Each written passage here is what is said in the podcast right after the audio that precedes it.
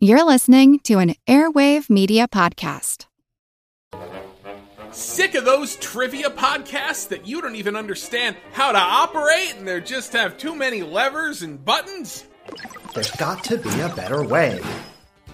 Now there is with Good Job Brain, an offbeat quiz show and trivia podcast that makes learning new things easy and fun. I just learned that artificial vanilla flavoring sometimes comes from the anal glands of a beaver, and now I can never shake that mental image. Thanks, Good Job Brain. Good Job Brain is available for the low price of just four easy payments of free. It- It's a podcast. Good Job Brain is part of Airwave Media and available on all podcast apps. Operators are standing by.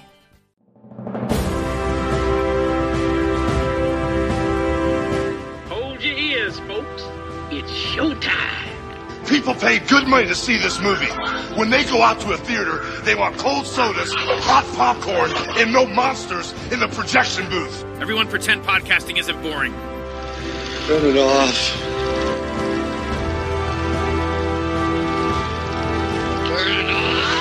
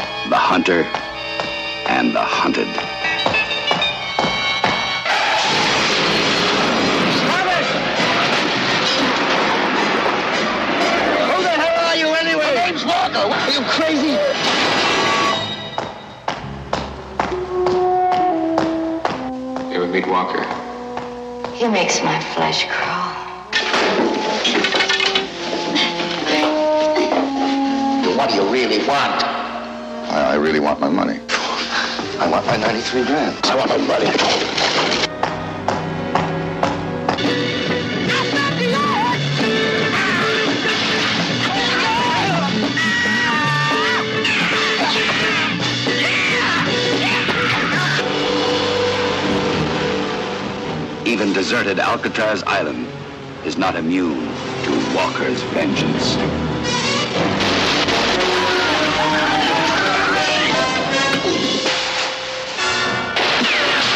You're a very bad man, Walker. A very destructive man. Why do you run around doing things like this?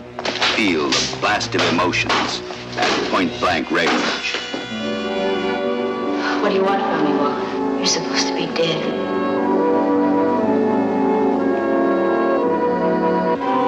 The mental agony that overwhelms and consumes at point blank range. Experience rapid fire action at point blank range. Things aren't done this way anymore, Walker. Let's be reasonable.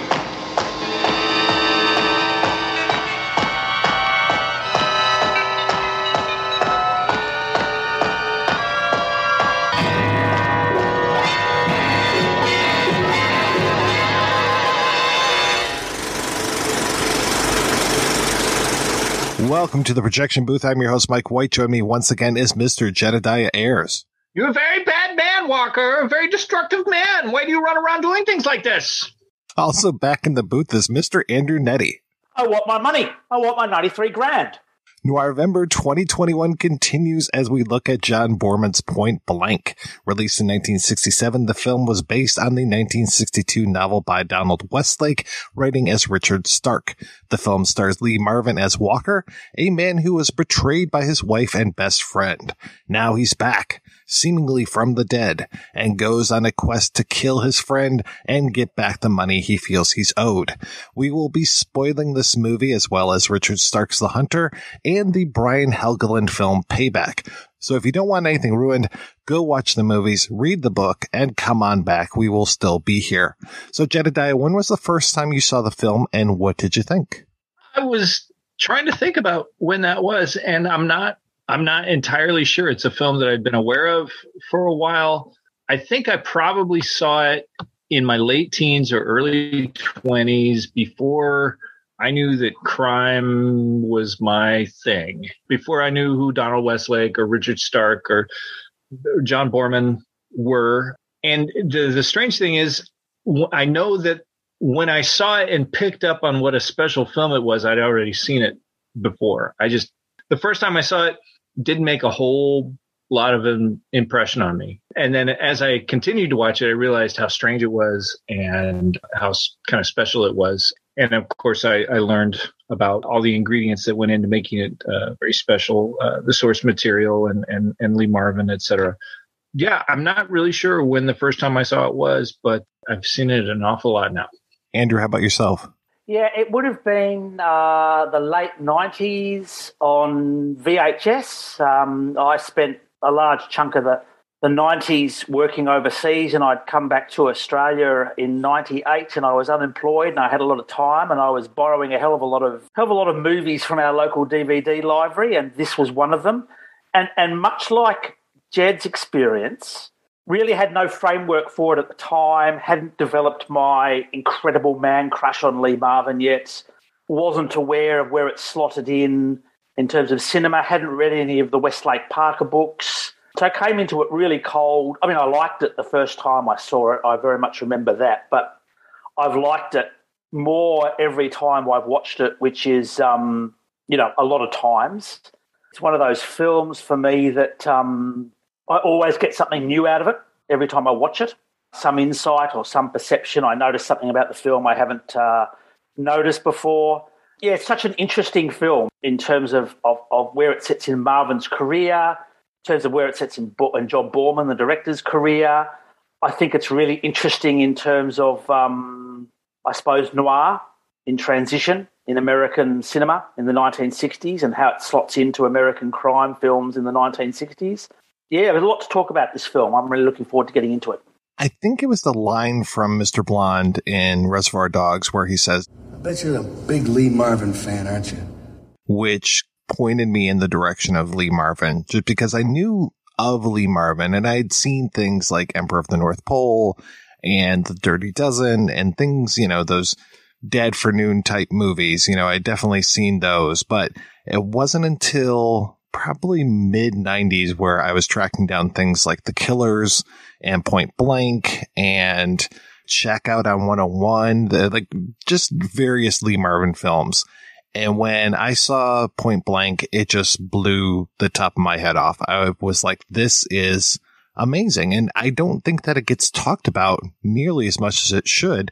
A lot of people point back to things like Bonnie and Clyde, the Arthur Penn film, and how that really injected European art film sensibility into American crime drama and, you know, set off this whole thing of people looking at the new wave in Europe and bringing it into the US.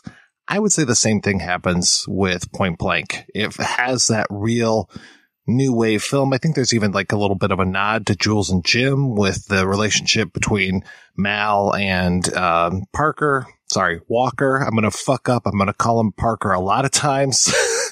I'm not going to call Porter Parker though. There's definitely a difference there, but Walker and Parker, very similar to me. And we should probably talk about the Westlake books because they owe a, a obviously a huge debt of gratitude to what Richard Stark was doing, Donald Westlake was doing with the Hunter and the Hunter. I re-listened to it. I've read it many times over the years. I've read a bunch of the Parker books over the years. And man, I love them because Parker is such an I can't even say he's an anti-hero. He just feels like a non-hero. He's, he's the guy that you're super interested in what he's going to do, but you never know exactly what he's going to do because he's just a loose cannon.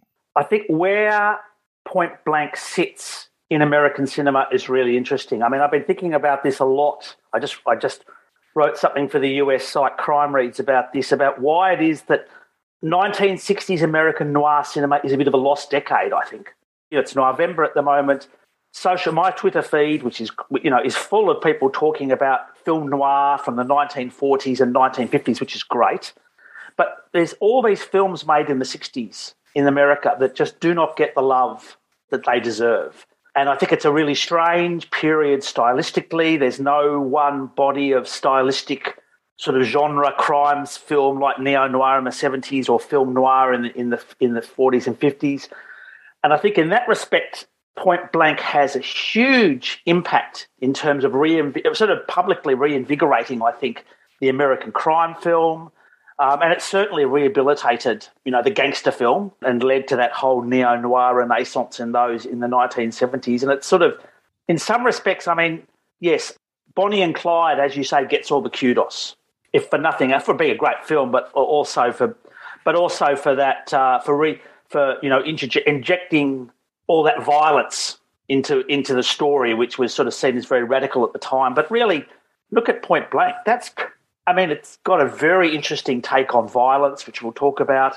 I mean, it's incredibly violent film, but the violence is also strangely very understated. I think it's. I mean, you know, and I think it's as as influential a film as as Bonnie and Clyde. When I think of my favorite 1960s crime films, I'm thinking very much of mostly European crime films, a few Japanese uh, crime films, and it's funny point blank comes to the fore of my favorite American crime films from the 60s, though I think it's kind of the least American feeling of uh, my favorites from the the 60s. It, it feels very European and even has some of that pop, very pop sensibility that that like the uh, Seijun Suzuki films out of Japan had at the time with the the editing style and and and um, uh, the the sort of psychedelic uh, colors and, and things like that going on. So um, it's an anomaly for me. I keep having to be reminded that it's an American film, though. Uh, of course, John Boorman would bring some European sensibility with him. The film I always think of when I think about Point Blank, and again, it goes to that thing about being a you know so much noir cinema in, in 1960s America being lost or under underappreciated is Arthur Penn's Mickey One, which I think is which actually is a film I think is is similar in to, to Point Blank in the sense that it's it's got a very European sensibility to it. Some of the visual techniques in Mickey One are very similar in um, in Point Blank, but I mean Point Blank is a very innovative film, you know, stylistically, obviously. I mean that we begin with a shot that is what about half an hour into the movie is the very first shot of the film with Lee Marvin with all these colors over his face and you don't necessarily know exactly why you're seeing that before you then switch to him being shot in Alcatraz. There's bigger circles and then there's smaller circles within it. And we're just kind of like circling back as we go through. I'm making like curlicue motions with my hands as I'm, I'm doing this because you start off with one thing, you finally catch up to that scene a little bit later in the film. And there are other smaller circles within that movement of the film, let's say. And I do appreciate how much this film, like, you can really feel where the acts begin and end. And inside of each of those is a very distinct story. And we are taking Parker through all of these or Walker through all of these different movements of the, mo- of the movie. And I just really appreciate how they handle that. And even going back to Arthur Jacobs' script, because he helped rewrite this with Boorman after I think it was David and Rafe Newhouse had their first version. And then Jacobs comes in with Boorman. The flashback structure is inside of the script. It's not nearly as much as that final visual version that we see, but that idea of the fragmented narrative is there within that early version of the script, which I really appreciate that it wasn't just like, oh yeah, then we decided to do this in the editing, kind of like the Limey. And I thought that was very appropriate that Soderbergh and Boorman are doing the audio commentary, at least on the old DVD, because I think that the Limey owes a lot to Point Blank. Sure, the Limey does, uh, Out of Sight does, um, the Underneath does, all those, uh, very clearly formative film for Soderbergh, who I think of as a full filmmaker, but but I, I, I really have always felt that his his biggest strength is his editing, and uh, you know clearly this film had had a big impact, big impact on that. You get the sense that they they, they really pay out on the original script. Uh, and they had that whole joke about you know uh, Boorman sitting in a Boorman's telling that story about how he's sitting in a in a in a in a hotel room with. Uh, or is it Lee? No, it's Lee, it's Lee Marvin's London apartment, and um, you know, they're going through, and, and, he's, he's taken the script to Marvin, and Marvin says, Look, I really like this film. I want to do it. I think the character's really interesting, but I really hate this script. So I'll do it on the condition that you get rid of this script. So he, he says, oh, so he throws the script out the window and he jokes that, oh, you know, a young Mel Gibson was standing outside the window and sort of picked up the script out of the gutter and then basically went and made payback.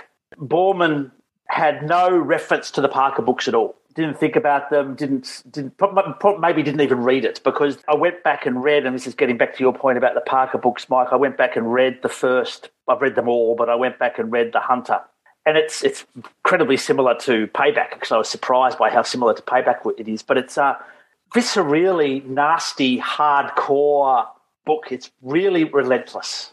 And it's got an interesting structure too, where we start with Parker and we follow the Parker story for a while. And then I think it's either part two or part three where we suddenly switch to Mal Resnick and his whole thing that's going on. And then we kind of get Parker rejoining the story already in progress as we go through it.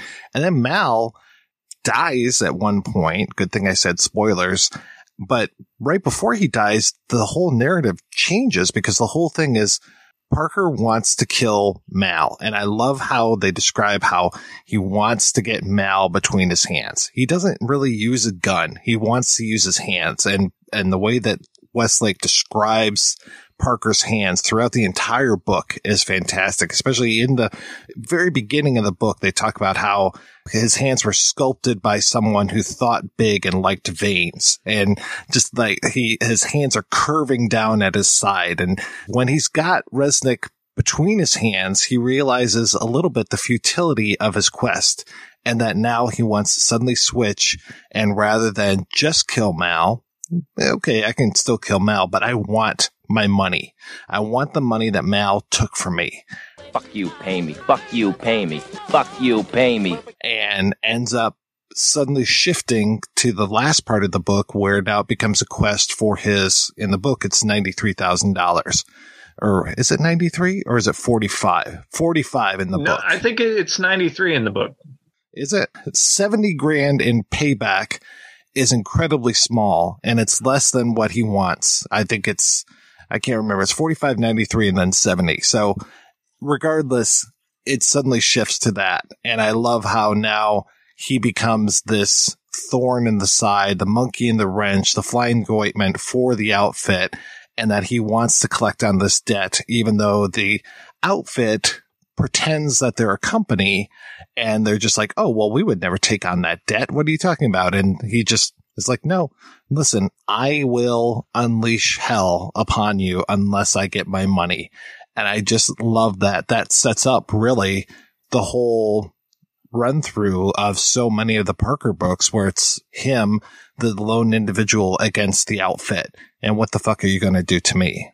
You bring the structure into the conversation from the books because as much credit as I think Boorman uh, deserves for for the, the structure of the film, the non-linear structure is in the first book and continues throughout the Parker series. I've not read all of them as as Andrew has. I've, I've read nine or ten of them. It is something that that continues there, where they do kind of like a four act structure, where the third act is usually jumping backward in time and and and changing point of view to the the antagonist and and yeah, so that that is something that that does come from from Westlake, though. Uh, to Andrew's point, payback, frankly, the story in in in the remake is is a lot closer to to what the hunter is. I don't know. Maybe it's early to to say so, but uh, in revisiting a lot of Boorman, preparing for this, I I really came to see Point Blank as kind of an Arthurian uh, story where he's betrayed by his his best friend and his wife and then sets off on a quest, you know, not for the Holy Grail, but this time to give meaning to his uh, existence and, and, and set the kingdom right. You know, he, he's got to set off on this quest for this, this money. And he just, he kind of comes up against barrier after barrier, obstacle after obstacle, and just kind of takes him down, proves his mettle each time out. Arthur is, is definitely something that echoes throughout Boorman's filmography, and um, I do think that it's. I have not read the script. Maybe that's what Boorman responded to in the original script. I'm not sure. He definitely recognized that as well. I think he even calls the uh, Yost character, the Keenan Wynn character, a Merlin figure. The way that he shows up, yeah, and just kind of like helps push along the narrative. I mean, because Yost is kind of magic, the way that he shows up, the way that he knows where Parker's going to be, sorry, where Walker's going to be every step of the way. I think he definitely recognized that as well. Maybe not at the time, maybe not in 1966 when he's shooting this, but I think he definitely looks back on it as like, yeah, this fits with the things that I've been interested in. On every viewing, I get something new of this film. And on this particular viewing, which probably was my seventh or eighth, I was really focused on the Yost character. And I, as you say, Mike, the way that he just appears everywhere probably because I was also thinking about that whole thing of um, that whole um, debate, which Boorman, and, and fair enough too completely dismisses as to whether it's a ghost story. You know, as to whether Point Blank is about Marvin. The entire film of Point Blank is Marvin sitting dying in a cell in Alcatraz after he's been shot, sort of imagining his revenge. So, and in that respect, the Yost character is very much a ghostly. I love, I love the idea of Merlin. I hadn't thought about that at all, but I think Yost, you know, Keenan Wynn's Yost character as a sort of a ghost that floats in and out to help back, to help help the dying Walker make sense of his dreams. But again, picking up on how we're talking about this, it's a very it's a hard film to get a grip on, isn't it? Where do you start with the discussion of Point Blank? And I mean, Boorman bought a number of things to it. I mean, Boorman bought a foreigner's eye to LA, which I think is very apparent in the film. I think I hadn't thought about it, but I think your comments, Jed, about the way that the whole Arthurian, the whole Arthurian thing, which he, he injected into it, is a really interesting perspective. I'm going to have to think about that that more. He's at a particular point in the studio system. Boorman's coming in here, and I love what I found really fascinating in Boorman's commentary with Soderbergh on Point Blank is that he's talking about the fact that he, he doesn't say it quite like this, but it, the, the, subtext is, you know, MGM's kind of in crisis. It's it's not it's not really working. Their films aren't really working, and it's part of that broader thing that's going on in the US film industry in the late 1960s, where so much is changing. Their films aren't quite keeping pace, and these big studios are prepared to take a risk on a film that they would never, you know, not normally take a risk on. And Boorman is there to capitalize on that, helped with by Marvin who of course throws his weight behind it. But I loved Boorman's talking about the fact that I'm I'm making this int- intensely modern, strange, new wave crime film in the shell of this production company of this of this big studio where they've still got a whole costume department. They've still got people who make sets. They've got all this sort of old school sort of you know MGM infrastructure around it, but it's sort of it's it's dying and it's sort of desiccated, which is another really interesting aspect to the film, and I think why Boorman's able to get away with such a developing such a strange.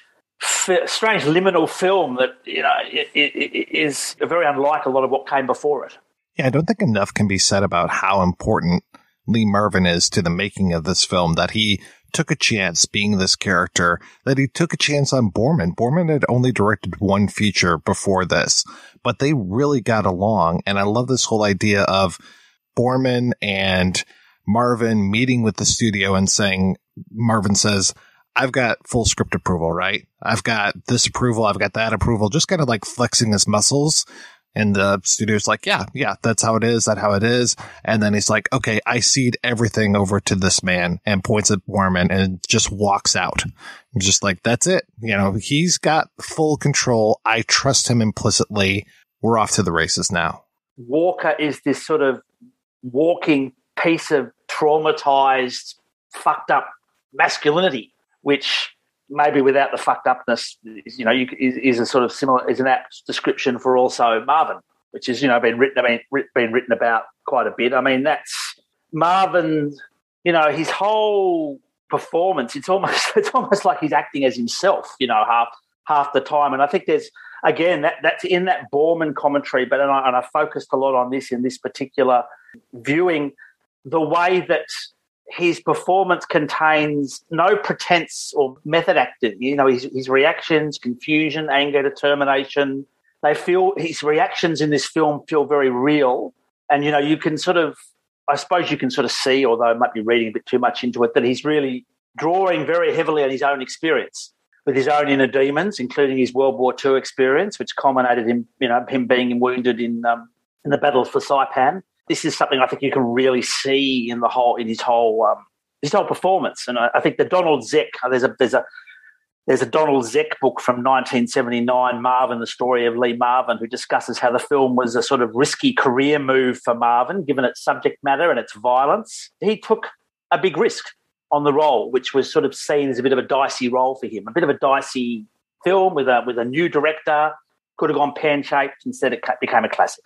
I really noticed this time, the last time watching it was the use of color in the movie. And I know that Boorman, we've talked before on the show about how Boorman was very into color theory. I mean, making Leo the Last with Mastroianni, where it um, is essentially a black and white film that's in color. That he desaturated everything that he possibly could. And he did very similar things with Exorcist 2, where he took certain colors out of the color palette and the way that this movie starts off, you know, with that splash of color on Lee Marvin's face.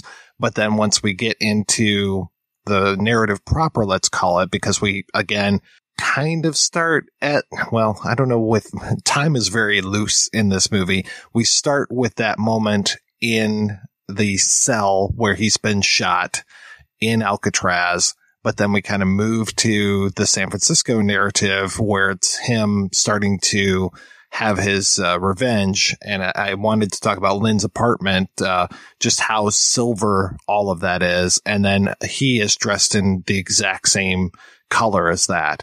But even before we get to that apartment, I do need to talk about, you know, we, we've mentioned the Yost character, this Keenan Wynn character. You could write a whole term paper just on the first 20 minutes of this film because there's so much great stuff going on. Like starting with Walker in that cell, showing him making it out to San Francisco Bay. And I love the way that they shoot it where it's all like these tableaus. Like I love the one, especially where it's Lee Marvin on a fence with his arm over the barbed wire fence. And it's just a shot of that. And it's like, it could be a still, but it's not because the, there are birds flying through it. And it's a whole series of these shots of him making it from that cell. And then they're intercutting it with things that happen in his life to lead him up to this mo- moment. And I love the stuff with him and Mal Resnick, the John Vernon character, where they're in this crowd of all of these men and you have no idea what's going on. And then Mal basically tackles him to the ground. And it's just this shot of them on the ground with Mal on top of him, like just pleading with him that he needs his help and all of these men's legs there around him. I love these shots. They're, they're just so phenomenal. And this is even before we have Walker even say one line of dialogue to another human being. It is just all of this stuff that led him to this moment. I need your help. Don't you understand? I need your help. What are you doing? Yeah, those opening uh, opening moments of him in Alcatraz, or I should say the the the credit sequence of him sort of waking up in the cell, and then before he's even off the island, you start getting the tour guide's description, you know, accounting of, of Alcatraz Island, of the prison, of different escape attempts. This is the cell for solitary confinement that over the years had come to be known as Times Square. And the very first shot of him posed up on the fence with the arm over that's the first escape attempt from Alcatraz in 1936. That's Joe Bowers shot off the fence trying to escape. And then in 1937, there's the folks swimming off and he's getting into the water and swimming off. Uh, you know, and then Yost, of course, is like, "How did you get off the island?" And it's never answered. But um, it's a it's a very cool, very cool setup. Uh, the way they they do that. Well, and he's he's on that boat. Why would he come back? Yeah, well, but that's the thing, and the, and the, and and and the, the guide is saying on the on the loudspeaker, "No prisoners ever got off the island." It does encourage that ghost story sort of thing. And then I agree with that scene where he's there when he's walking. I think he's walking through. Is it LAX? Yeah, yeah. That incre- with the incredible shoe, jump, jump, jump, jump, jump, is absolutely incredible. I tried to do that at LAX, by the way, and it didn't. It didn't happen. Uh, you didn't have the shoes. It's hard to do it in your Converse, yeah. And, and it intersperses. He's walking down that um that hallway, and it intersperses with scenes of Lynn, who you know at the beauty at the hairdressers and doing things like that. Then she's going to her flat, and he just bursts in like this wrathful spirit and, and shoots all these holes in the bed. You know, it's incredible. And then that whole set, that, that whole sequence when he's in Lynn's, when you, and then Lynn's talking, you know, he's sitting on the couch exhausted. Oh, and his, his, his gun is spent. And I love how he's holding his gun there too. And Lynn is talking to him and he's just, and, and she's not replying to any of her questions. He, she's just talking, which apparently, um, that was Lee, that was Marvin, um, ad libbing that. Uh, he just wouldn't reply to anything that the, who was the, the actress was, um, Sharon Acker wouldn't reply to anything that Acker was saying, and she just kept going. Walker Reese isn't here. He's gone. Three months ago. Gone. Cold. Moved out.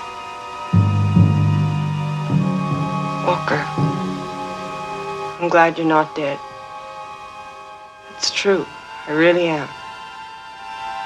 You ought to kill me I can't sleep. Haven't slept. Keep taking pills. Dream about you. How good it must be being dead. Is it? No. No, I can't.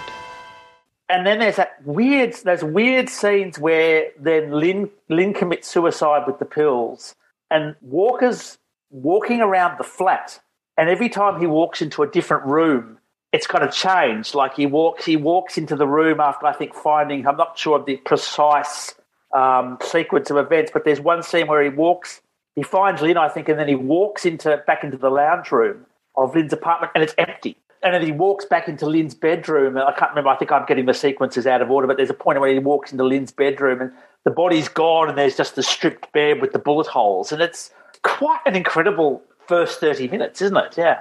Well, even when Yost is talking with him, I finally noticed that they don't look at each other. Never, ever, are, ever, ever. Yeah, it's fantastic. One time. I love that. They look at each other uh, one time in, in that first conversation when uh, Yost says, I'm here to help you. And then they both kind of turn and look at each other for one second. And he holds up the address. He says, "This is Lynn's address. Mal's with her."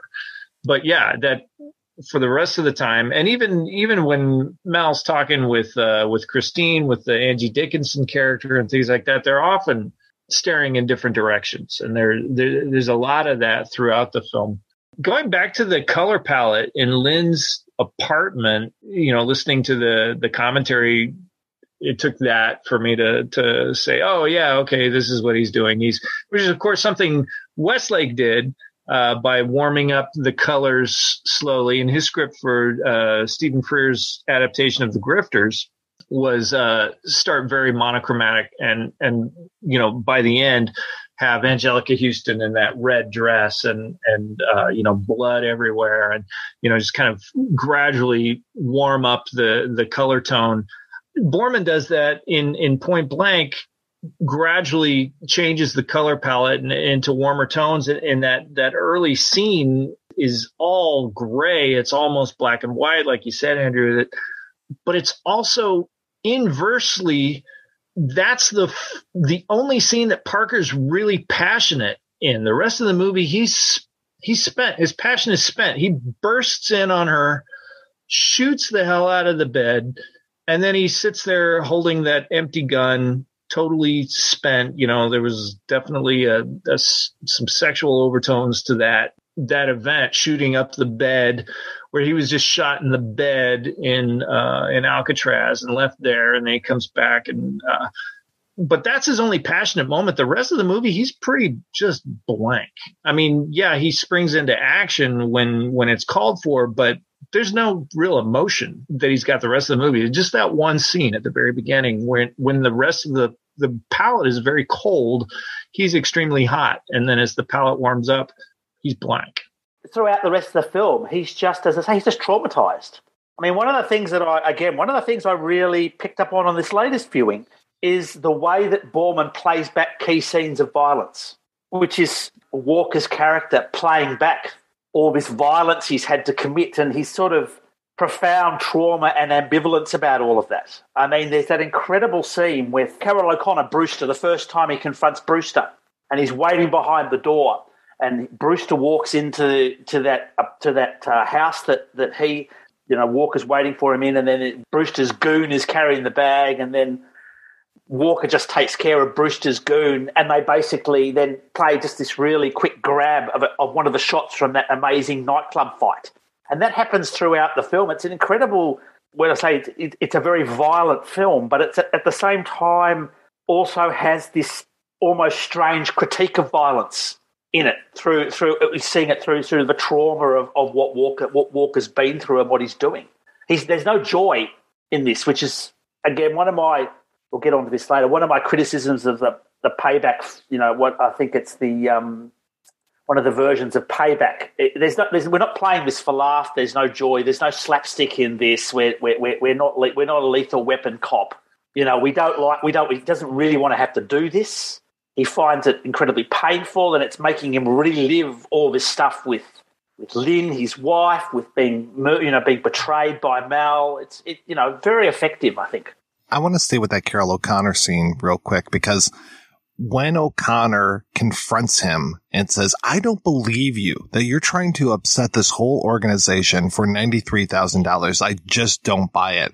Walker has a look on his face like, okay, like he feels very taken aback in the way that he's just like, uh, no, I, I just want my money. And it's like, are you saying that to convince Carroll O'Connor, Brewster, or are you trying to are you convincing yourself? Because again, he sits down on that couch and it just looks defeated. And I'm like, okay, in the way that Carroll O'Connor remains standing in that scene and he just sits on the couch for the whole rest of the scene, even though he's kind of in charge and in power, but O'Connor is just this force of nature just rallying at him. And he's just like, no, I, I want my money. Like, I love the acting that he does in that scene. It's just terrific. And he and Carroll O'Connor together.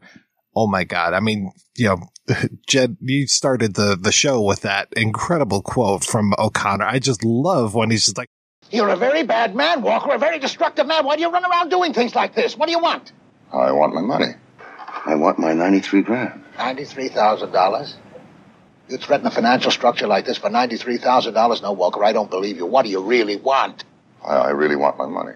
Well, I'm not going to give you any money, and nobody else is. Don't you understand that? Who, who runs things? Carter and I run things. I run things. What about Fairfax? Will he pay me? Fairfax is a man who signs checks. Cash. Cash checks. Fairfax isn't going to give you anything. He's finished. Fairfax is dead. He just doesn't know it yet. Somebody's got to pay.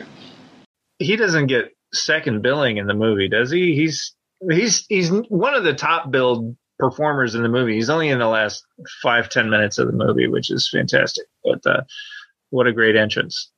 I like that he's just all the stuff he's bitching about on the way to the house. you know, ah, the pool's cold.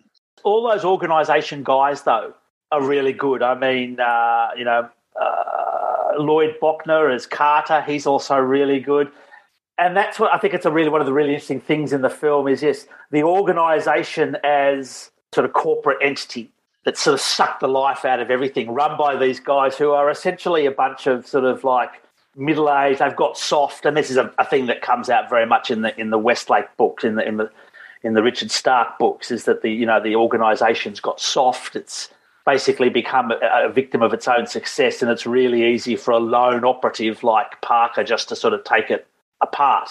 Carter's character, the first time he has, you know, when Carter's talking to, to, to Mal Resnick, and he, he just basically sounds like a sort of the most greyest bureaucratic accountant type executive. I just, you know, and that and that's the organisation. And the only other person who can sort of see the dynamics that's going on, obviously, there's Yost. But can we just sort of, for a moment, talk about I'm not sure if I got to get his second his second name correct, but James Sikking, who plays the assassin, who I always also think of from Hill Street Blues. And I love that he's got that same pipe that Howard used to have in Hill Street Blues. And he's he's sort of he's another lone operative. And again, he's taught, he, he has that great interaction with Brewster, Carroll O'Connor's character, where he's you know he's trying to get his money out, his money back to him, and he said, "Well, look, you know, you made a deal with Carter. Carter's dead now, so I mean, you know, your deal dies with him." And James and the assassin guy says, "You don't, you don't sort of see what's happening with this. You don't just see just how dangerous Walker is. He's just taking you apart." I'll wait for Fairfax. He'll pay me. and then O'Connor says, "Yeah, and if he doesn't, you can kill him too." But of course, the switch at the end is. I, am not sure the switch works much for me, but uh, at that point, it's kind of it's kind of moot. Um, uh, it's been such a great ride getting there.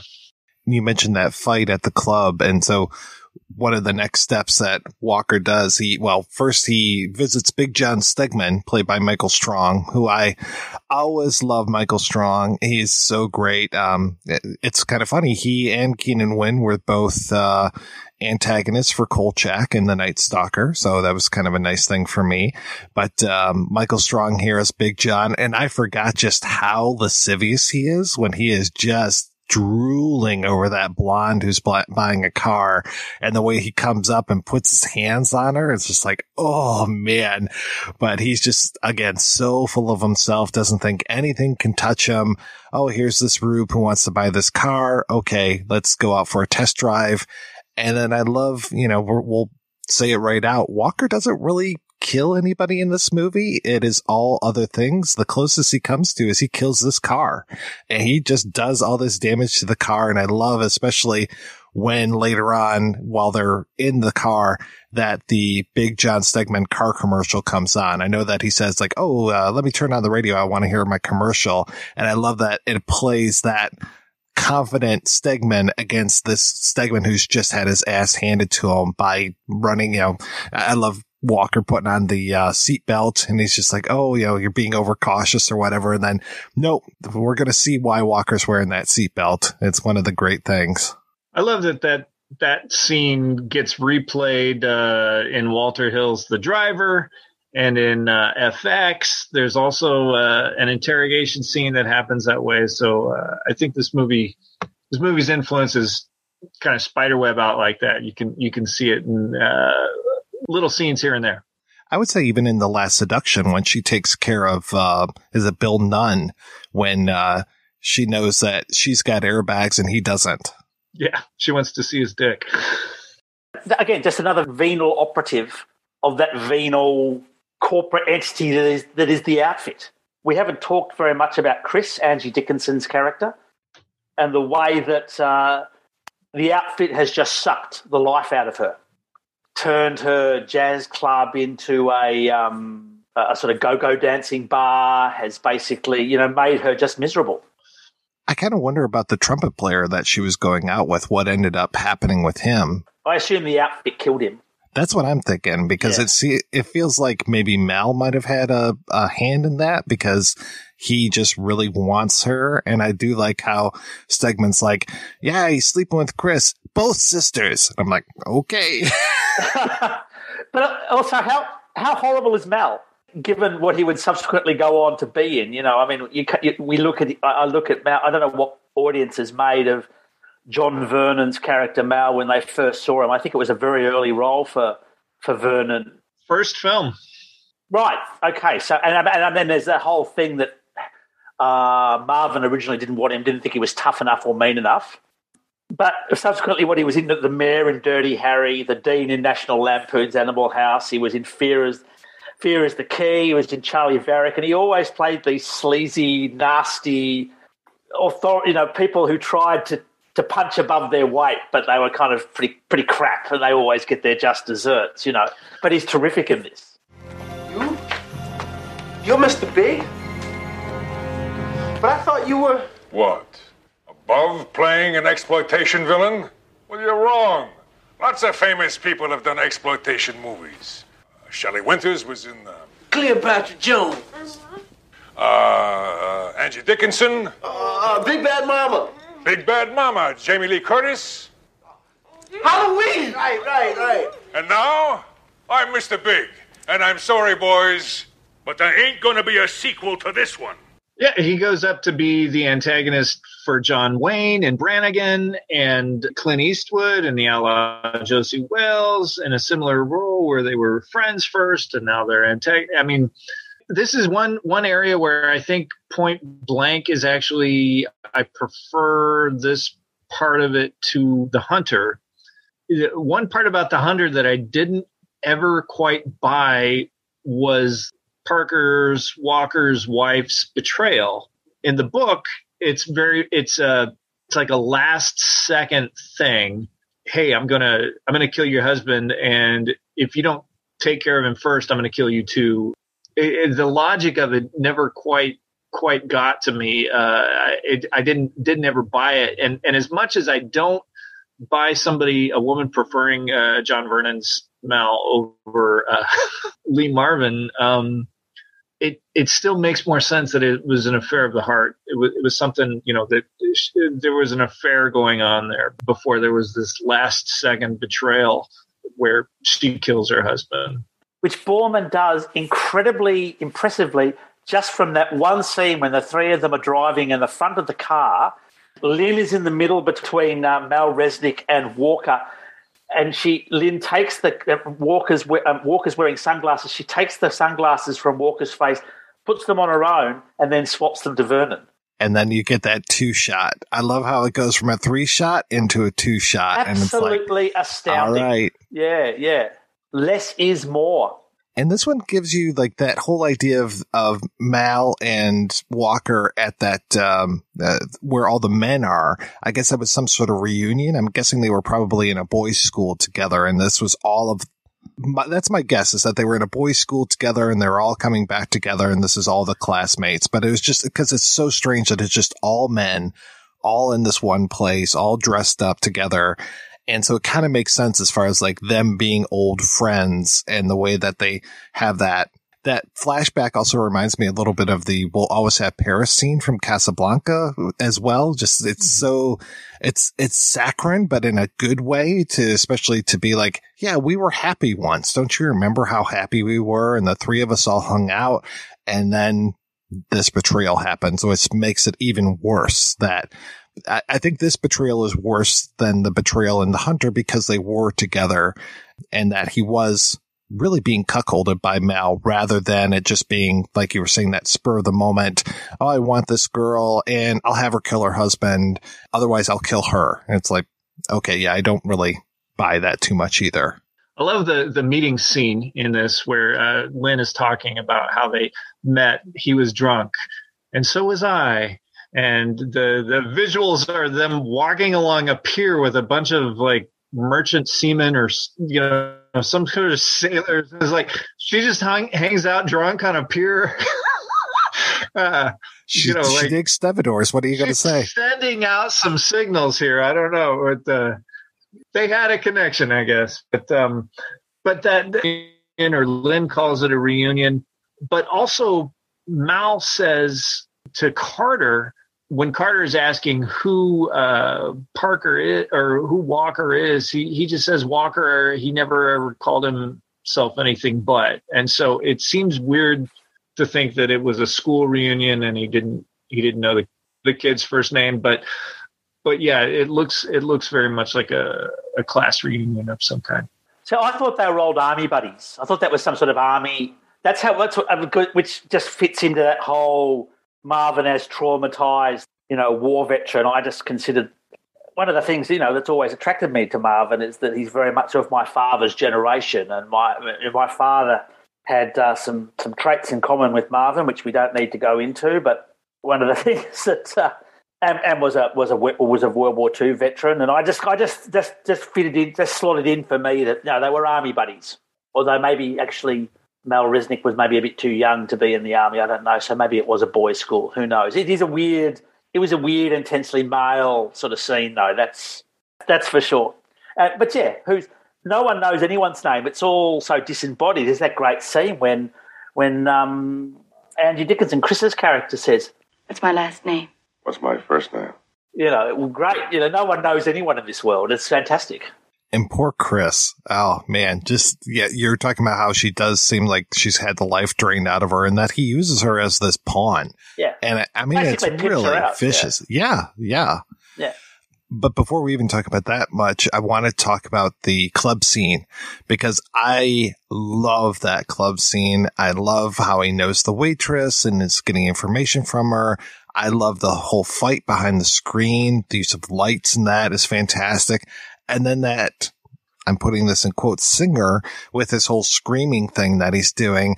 And I love that the fight is very quiet as far as, you know, noises, but then you've got the screams going on on the other side of the screen. And I love how we cut the, especially towards the end of that fight when we have the close ups of the singer, kind of the, I want to say it's like a wide angle lens with him screaming and then one of the, uh, patrons of the club responding with a scream. And then you cut to the girl who has seen all the violence or uh, sees all these bodies laying behind the screen, her screaming.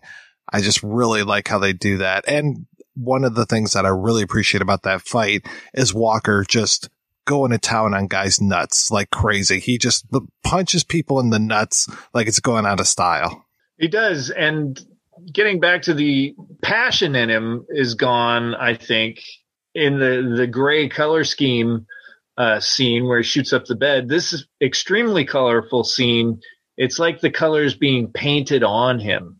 He's exhausted uh, from the fight and he, he did what he had to to to to prevail but it wasn't particularly passionate. It's just like there's his exhausted face and there's all this color being blasted onto him. And uh, it was similar, of course, to Zardoz uh, scenes in that uh, where uh, the different characters have, have different images projected onto onto their faces and bodies. And um, I don't know, maybe that was just something Boorman was getting into at the time. Well, it is very 1960s. I mean, it does feel like, you know, the go-go club. It feels like the kind of place that I would like to be hanging out. Maybe if it was the Velvet Underground playing instead of the Screaming Guy, I'd be a little bit happier. I don't know. I think I'd go see the Screaming Guy first. That uh, I liked his uh, faux James Brown. He definitely gets the audience going. Absolutely. Yeah. he, he's like the Van Morrison of, you know, he's like, you don't need lyrics. You just, ooh, ah, ooh, ah. Yeah, yeah, yeah. I thought that he was an ardent Brexiter and a uh, anti-vaxer. That's when you said that he was like Van Morrison. You're going to get a comments about that, Mike. You know, you know that. You know that. One star. Golly. He does end up pimping Chris out and man, Angie Dickinson is so good in this movie and apparently she didn't like Lee Marvin very much because of some stuff that had gone on on the killers. So I, I heard that when she ends up beating him up, uh, in the one scene that she just was letting him have it. And it looks like it. It looks like Lee Marvin is just taking everything that Angie Dickinson is giving him. Again, he's just a stone wall and she's got all the passion because she is so mad at him for what he did with Lynn, what he just did to her with Mal. I mean, he doesn't come in like the white knight and save her. I think that she ends up having to sleep with Mal before he finally makes it into the hotel room to kill him. Oh, I think that's right. I think that's right. I mean, to not kill him. To not kill him, yeah. Well, yeah. With the intention of killing him. That's that's a terrific scene, though. Again, that's that you know, and she put they sort of argue, and he leads. It kind of he kind of does kill kill Mal and doesn't kill Mal, but that's a terrifically effective scene where Mal basically you know ends up falling nude off the off the balcony, and again, I think it's very much of its time in terms of that violence that's going through American society in the late 1960s.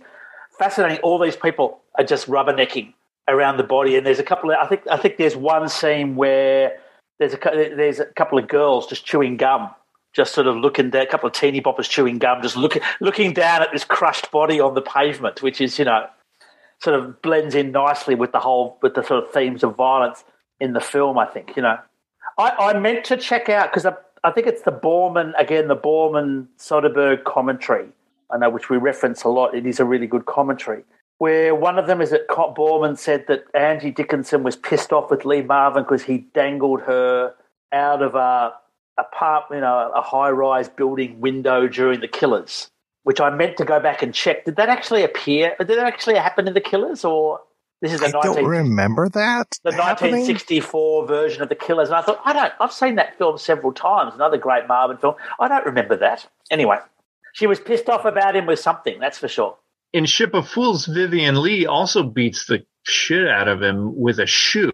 In a very, I mean, I haven't seen the film, but I've just seen like that clip of Vivien Leigh just hitting him super hard with a shoe, and just like over and over again, and knocking him to the ground actually, and smashing. And I'm like, well, I don't know, maybe that was his thing, just kind of dangling co-stars out of uh, out of windows and for motivation. So when when he's being beaten up with that shoe, does he does he feel like he's taken the pain, or does it actually look like it's hurting, or because that's the thing when when Angie Dickinson's laying into him, he just stands there like an automaton. Yeah, no, that's that's true. Uh, he he falls down, but uh, he doesn't he doesn't look entirely. It looks like she's really passionate about it, but it doesn't doesn't particularly look like uh, like it caused him a lot of pain.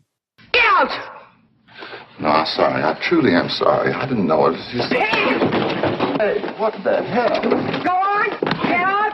Get out! Get out! Get out!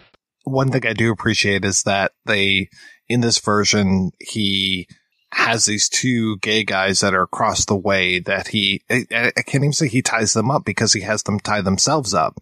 And I'm so glad that they're not portrayed as these like flaming queens, that it's just this idea of like, here are two gay gentlemen that are living together in this apartment, it feels like, and here you go. They are a diversion that we're going to use to get the guards to come out of the, the hotel across the way, including Sid Haig is one of the guards. I always forget that he's in here, but then when Yep, he shows yep, up yep. and I recognize him, I'm like, oh my God, it's Sid. This is great.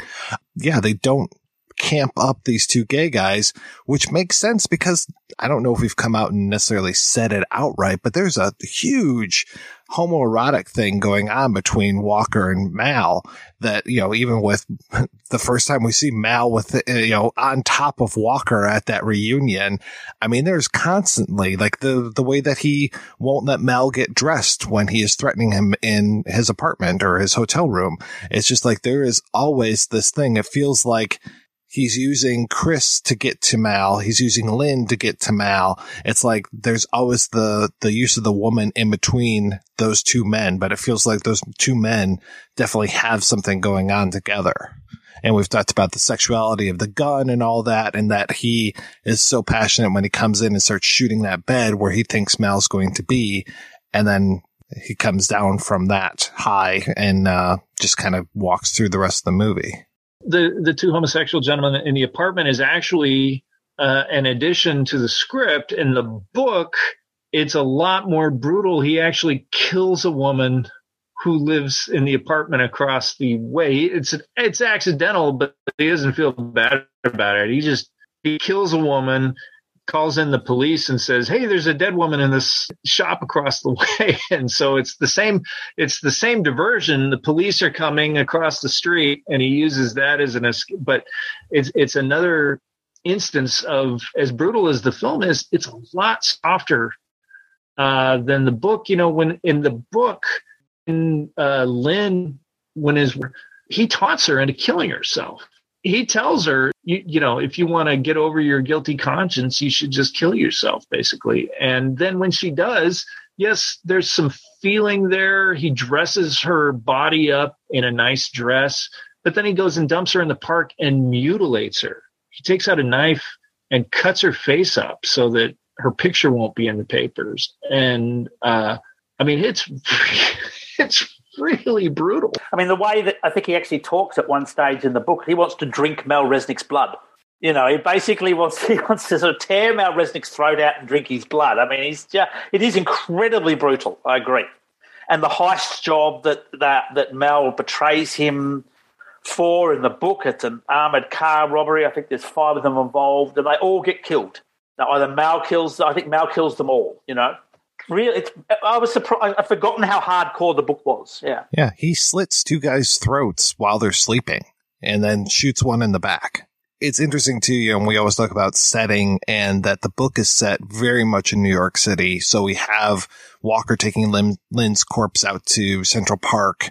And then, yeah, after he mutilates her, even steals her clothes. Um, so that it makes it harder for them to identify the body and also just leaves this naked corpse in the park, which is pretty harsh. Setting it in Los Angeles gives it another good noir location but then also gives you that challenge of these much more wide open spaces. And I think that Boorman played into that really well, especially when it comes to the storm drain scenes and just, oh my God. I mean, you've got Alcatraz as a setting up there in Frisco, but to have the storm drain where he ends up setting up Stegman and Carter and using basically Carter's own weapon against him by sending Carter out rather than him walking out into the storm drain and having that fake money or the money that we end up realizing is fake out there and then sicking just clipping those two guys off. And I don't think I'm reading too much into it with this being 1967. It felt very Lee Harvey Oswald to me, him in the top of this bridge looking down with this high powered rifle and picking these two guys off but I, I, could be reading too much into it with that one. But I, I, do really like just how cold and calculating he is when he's got his uh, hood up on the freeway, and then he comes back and puts the hood down. Put, he's so careful with the way that he uh, puts his rifle into the case, and then puts that in the car, takes care of the hood, gets in, and then yeah, he's got that that pipe again, like his trademark James B. Sicking pipe no, I don't think you're reading too much into it. I mean, I think the temper of the time, it's and, and Boorman sort of obviously catches on to this. It's you know America in the late 1960s. I mean, there's there's there's race riots in all all over the all over the place in big cities. The the nation is just is getting more and more embroiled in Vietnam. You you you know, it's really filled with the violence of that of that time. And again, that scene I mentioned where they're Mel Resnick get, falls out of the apartment building, is lying there naked, crushed on the sidewalk, and everyone's just basically going, "Oh yeah, look at this! Oh right, you know." People rushing over to have a look at this. Isn't this amazing? I mean, it really, you know, it, it, and I, I picked that up too. I think you know, with that assassination scene, it does feel very, very plugged into it to events that had gone on. I think, and people get killed, and people get killed, and as I say, Marvin drives that car around, smashing it up left, right, and centre people get killed, people get shot, cars just go by on the freeway. No one stops, no one says anything. There's no, there's hard, there's hardly a single cop in the entire film, except when they're basically, um, you know, when when Resnick falls out of the apartment block. No, I think I think you're not you're not overanalyzing it at all. It's very much about the violence of the times in America in the late 1960s, pre Summer of Love, especially the Marvin movie that I most associate Point Blank with is uh, Don Siegel's The Killers, which of course was intended to be a television movie, but during the shooting of The Killers, Kennedy is assassinated, and when uh, the network sees the movie, this this bright, lurid TV colors, saturated color, violent film they're too upset by it because of the national attitude toward violence right now with, with in the wake of, of the Kennedy assassination and they, they, they scrap it and they end up, it ends up getting a, a theatrical release rather than a television release. But, uh, yeah, it's, it's Marvin and it's Angie Dickinson and it's, uh, daylight noir, daylight, uh, uh, wide open spaces. Uh, terrible things happen in the daylight too. Um, you know, the, the, the shadows, uh, walk around in the daytime. And um, yeah it's uh, I, I, associate these movies very closely. And i do think that uh, that was just part of the national uh, tenor and part of what they were going for. I think i think you're right there mike. Well it's, it's, it's also no coincidence that 67 is also bonnie and clyde. So those those two films that really are seen as cause an enormous amount of controversy because of their screen violence but are also incredibly groundbreaking and popular. So and that scene in the drainage uh, place is just yet another time where Walker doesn't kill somebody. He just sends someone to their death instead. You know, we've talked about how this could be seen as a ghost film. There are all the questions, you know, I heard you were dead. It's better to be dead, all these things. I've always seen it as more of a golem story with Yost being the person that creates this Walker golem and just sends him out into the world because he tells him, you know, I don't want you. I want the organization. And basically that's what Walker does is he takes down the organization for Yost slash Fairfax. And it just feels to me like with the way that Marvin stands there and takes Chris's punching, the way that he, you know, is just such an automaton throughout so much of this with the walking down the hallways, all of these kind of things. It just feels more like Yost is this puppet master who says, okay, you know, Adam and just puts that on his forehead and sends him out into the world. Take care of this for me. The only part of the film that doesn't make a great deal of sense to me is the ending, um, in the sense that uh, Marvin doesn't take the money or, or, Walker doesn't take the money, which he spent the entire film, as we say, killing slash not killing people. Is it really money though? That's my question. Yes, that's a good question. I mean, I think it does. The ghost, the ghost film. When, when we talk about the ghost film, the way that at the very end of the film, Walker's character just fades back into the shadows, like he's almost hasn't existed. So I suppose that's one interpretation is that well, he never really, maybe he never existed, so he can't take the money. But yes, I hadn't thought about that. That maybe he just thinks it's another trap. Well, Christine does ask him, you know, what would you even do with the money at one point? She says, what would you even do with it? And I think I've read that that him leaving the money there is that his quest his quest is over. It wasn't so much the money, it was that they paid him. They paid me. My quest is over. Uh, you know, it could be that he sees risk in going down to get it. Everyone who goes after this money ends up dead. Maybe it's best, but he feels some sort of scales have been righted in that they capitulated to me. I may not get this money, but they're leaving it. You know, they they they coughed it up, and uh, so that that was my take on on the end. And I do I I do love that. Um, I like that it's become kind of uh, I was talking to a, a, friend who I know is a, a, a Stark Westlake fan. Uh, the other day, uh, we watched um, the Killers. I'm sorry, the Outfit uh, together, and he was talking about a perception that he had, had of the Outfit, uh, and and and then some subsequent Parker books of. Um, you know, he's still going after this money. And I was like, well, no, actually in the book, he, he got the money. he got the money. Well, he got the money and then he lost the money, which is hilarious to me. And and from what I understand, originally Parker was going to die, and it was uh, Westlake's editor who said. This character is great. You need to keep this character. And so that's when he rewrites the end and has the cops find him he runs out of the back room at the hotel that he was staying at. He runs out of there with one of two suitcases. And of course, he took the wrong suitcase. It kind of feels a little bit like Asphalt Jungle to me, as far as the whole, you know, oh, what's the use thing with all the money flying away? But he's not being taken off by the cops. He just happened to grab the wrong bag. And so then after that, they've got like a little denouement of him and a few other guys robbing um I want to I can't remember what type of place it is. It's a, a, some sort of gambling take type of thing, and they're robbing it, and he's the only one not wearing.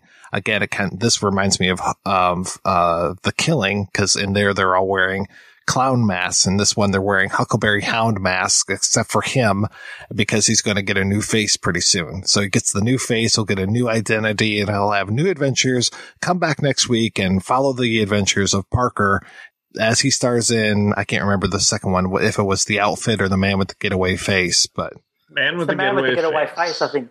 And Jen, you mentioned the outfit, and just for people listening at home, we haven't mentioned that Parker has been adapted or put into movies since 66. And I hesitate to say that because Made in USA by Godard is not very close of an adaptation of the Jugger, but it's allegedly an adaptation. And the Parker character in that is actually played by Anna Karina. So it's not really the Parker character. journalist. and then he's been in a bunch of movies, including the outfit. And then there was the one movie called Parker, which I'm so surprised that they actually managed to call it Parker. We'll talk about the names uh, as we go uh, forward here, but uh, he's been known as a lot of different names throughout the years and played by a lot of different actors. And I think that probably my second, second or third favorite uh, adaptation is the outfit where you've got Robert Duvall playing him. But I really like the split. And I think that that one doesn't get talked about nearly as, as much as it should. Talk about a fucking fantastic cast. I mean, the split has Jim Brown basically as the Parker character. It's got Diane Carroll, Ernest Borgnine, Jack Klugman, Gene Hackman, Warren Oates, Donald Sutherland.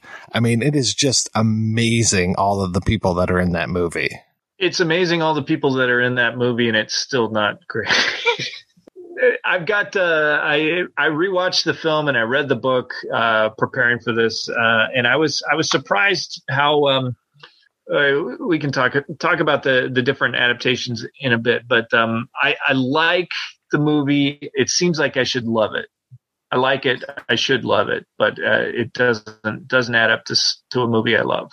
My two favorite other Parker adaptations are actually two of the films that are the least known. I really rate the 1967 French Parker, which is called, and I'm going to butcher this. I'm sorry, French speaking people out there. I think it's called Maison Soc, Maison Sac. Also known as Pillaged. Yeah, Pillage, which is uh, that's his that's the French version of Stark's The Score, where they basically rip off the entire mining town. Such a wonderfully low key. There is a there's a cut of it, people on um, on YouTube with English subtitles.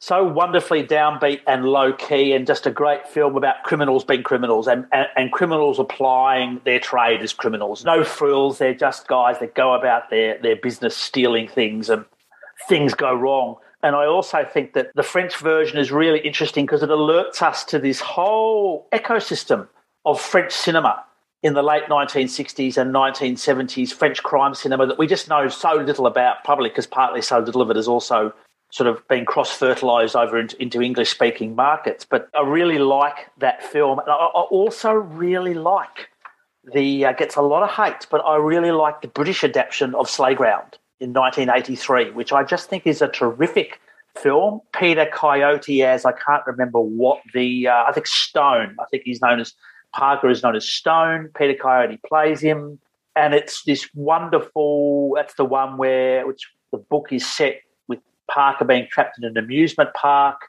Slaygrounds really changes it up, but it's kind of half hard boiled American. It's a 1983 film, half hard boiled American style neo noir, and then it, the second half of the film shifts to the UK, where it almost becomes this strange giallo esque sort of film with this this killer hunting down Peter Coyote's Parker character for something that's happened for in relation to a botched job that happened earlier in the film. I think those two films are really really good. I agree the outfit is good. I don't think it's the best Parker adaptation though. Mise Stock, I love that. Uh, I really enjoyed that. Uh, Slayground is one I still have not seen, not not been able to see that one yet. So uh, uh, I've seen the rest of them. The outfit is feels the most like Parker to me. Having the more Parker I read, the more I think the outfit feels like it. The, the Point Blank is arguably a better movie, just with the the the style, the great elliptical style of it. It's something that uh, I can't argue with. Its power, um, I really like it. But if if you're going for Parker, you know, purism, um, then then I do think um, the outfit is, is is awfully awfully good. Uh, I actually think the Jason Statham Parker is, if you're talking about faithfulness to the uh, the book, the source material, it's about the closest of uh, of any of them to, uh, you know, uh, just here's what the book says and here's what we do. And, um, you know, I don't think it's one of the best uh, Parker movies, uh, but it just goes to show faithfulness to the source material is not uh, is not what makes a great adaptation. Even if you look at Point Blank, the Chris character doesn't really exist in the book at all, but I think she's so effective. I mean, there's a prostitute character, Rosie slash Wanda, I think her name is, who gives Parker some information. Well, Mel's got a prostitute, uh, Pearl, that he deals with, who I think Parker inter- interacts with very, very briefly.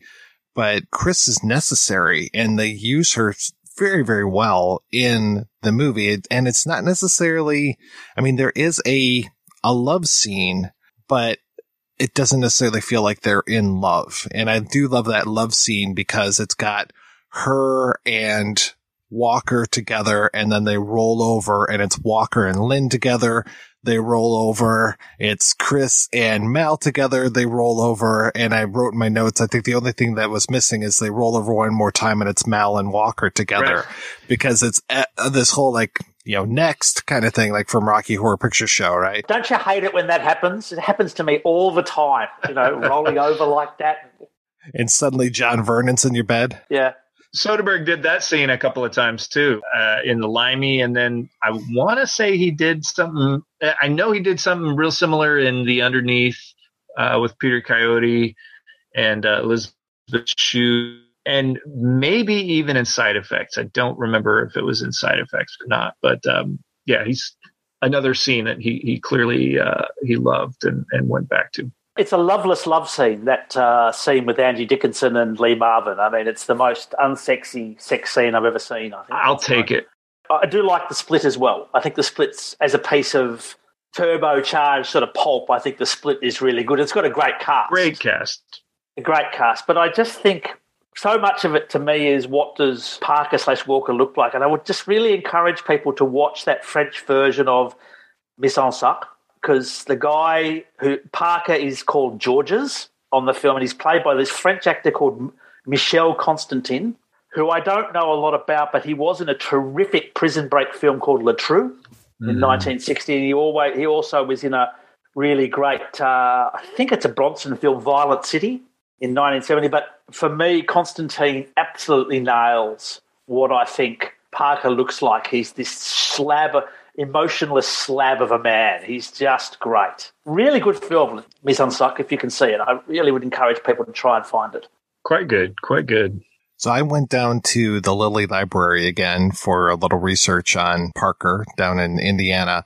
And there wasn't a ton of stuff, unfortunately, but one of the most amusing things to me was that they actually had audience reaction sheets and um, reports there, which was great. The audience reaction when they showed it in Encino back in August 1967, not that great. Uh, we had 166 people do their cards and 74 were excellent, 44 were good, but then you had 48 that were fair or poor.